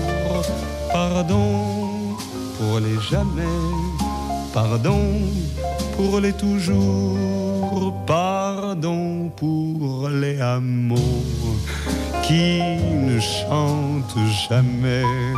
Pardon pour les villages que l'on a oubliés. Pardon pour les cités où nul ne se connaît. Pardon pour les pays faits de sous-officiers. Pardon d'être de ceux qui se foutent de tout et de ne pas avoir chaque jour essayé. Et puis pardon encore, et puis pardon surtout de ne jamais savoir qui doit nous pardonner.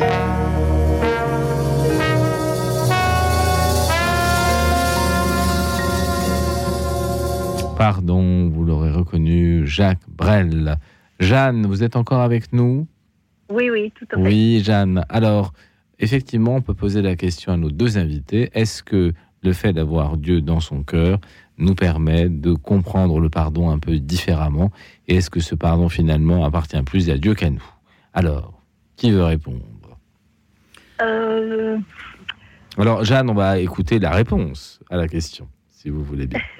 Non, mais comme je disais tout à l'heure, le pardon, il est quand on fait du chemin avec Christ, oui. C'est très facile. C'est très facile. Moi, j'ai le pardon, je parle de moi, j'ai le pardon très, très facile. Parce que quand on sait ce que ça comme le mot me manque, ce que ça occasionne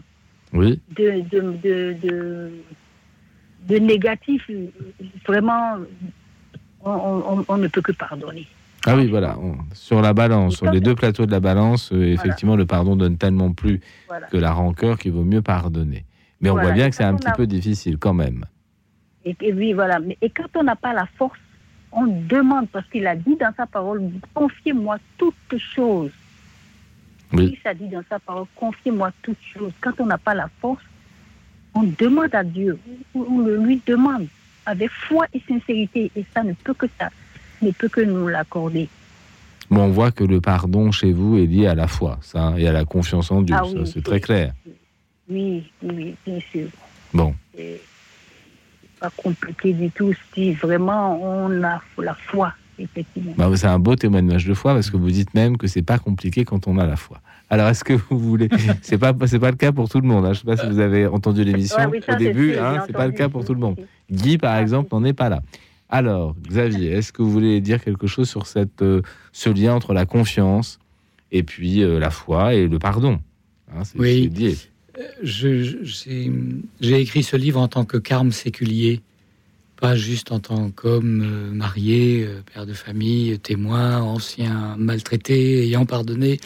En tant que carme séculier, c'est-à-dire frère de celui qui nous dit, Jean de la Croix, le plus profond centre de l'âme, c'est Dieu. Et chez Jean de la Croix, l'âme, c'est l'être tout entier. Alors j'aime à savoir, plus qu'à penser, à savoir que le plus profond centre de mon être, c'est Dieu, c'est le Christ. C'est donc en moi qu'il a déjà posé ma capacité à pardonner. Quand je dis « il y a un chemin pour se disposer à recevoir le pardon », c'est le même chemin pour se disposer à ce que le pardon jaillisse du plus profond centre de mon âme, jaillisse de mon cœur, puisque le Christ l'a déjà posé. Alors effectivement, en tant que carme séculier, et Anne-Marie, je crois tout à l'heure, carme séculier nous a rappelé que c'est un chemin de dépouillement. Frère Olivier-Marie va nous confirmer.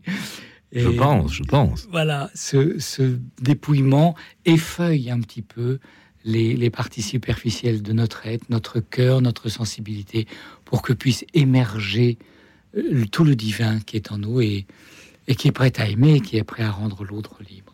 Alors, Xavier Goulard, je rappelle quand même le titre de l'ouvrage, La méthode simple pour commencer à pardonner. C'est un chemin, donc... Et ce n'est pas forcément un chemin facile, pour Jeanne, oui, mais pas pour tout le monde. Et c'est aux éditions Artege, et ça vient de paraître pour la modique somme de 14,90 €. On peut le redire parce que les auditeurs ont souvent envie de savoir les petits détails techniques. Dans toutes les bonnes librairies. Oui, et il existe aussi en digital sur Amazon. En digital également sur Amazon. Oui, et c'est un peu moins cher.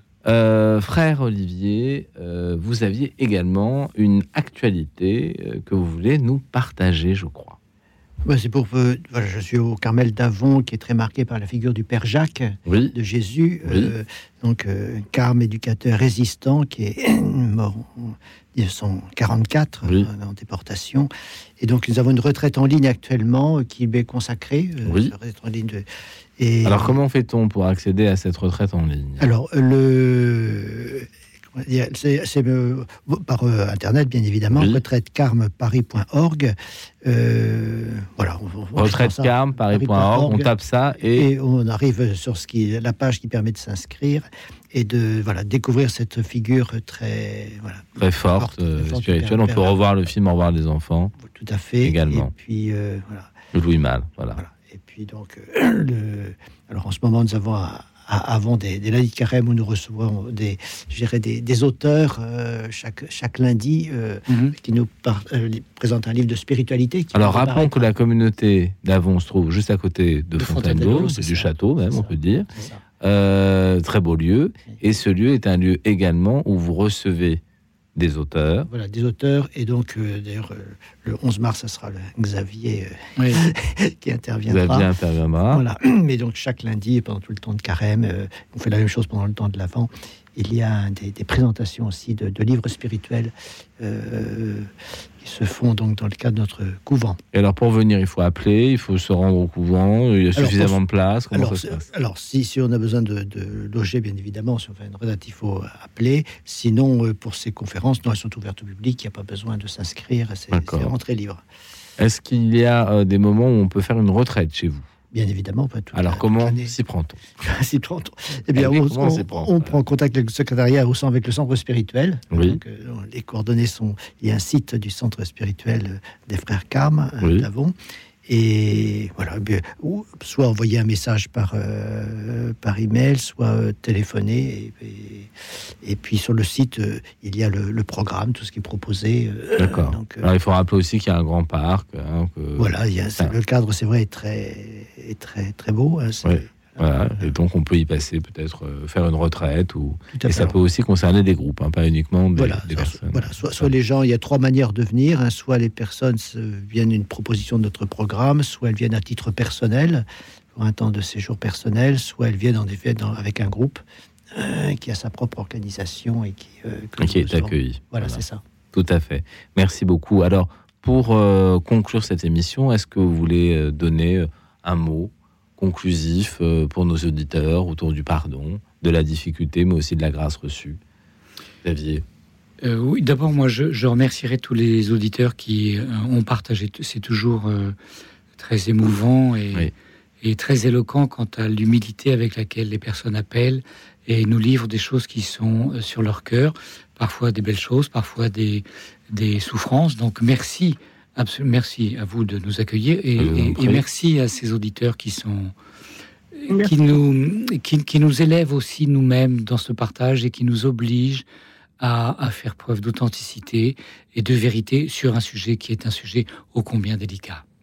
Merci Xavier. Frère, dites-nous. J'étais marqué par la présence de la grâce de Dieu dans ce chemin. On voit bien que ce n'est pas une affaire humaine. Alors, c'est le mystère de la grâce pour qu'il y ait des personnes qui reçoivent cette grâce, pour qu'ils n'en sont pas encore là. C'est un chemin. Un chemin. Mais il faut vraiment espérer que pour chacun... le pardon soit possible. La réception et le pardon. Nous entendons déjà le générique de fin de notre émission. Vous étiez nombreux à appeler ce soir aussi. Je n'ai pas pu vous prendre tous à l'antenne, mais je tiens à remercier Alice, Anne, Patience, Catherine, Baptistine et Thérèse. Voilà, nous vous prendrons prochainement à l'antenne, c'est promis. Je tiens à remercier également ce soir Denis Thomas qui a contribué à préparer cette émission, Alexis Duménil qui l'a réalisée. Merci à nos bénévoles qui ont pris vos appels ce soir, Marie-Thérèse et Anne. Et pour ma part, je vous retrouverai demain, notamment en compagnie du Père Guy Gilbert. Et pour ce qui est de notre temps, merci à nos deux invités. Merci à vous. Merci beaucoup. Et je vous confie tous à la prière de vos anges gardiens et vous souhaite une bonne nuit. À demain. Merci.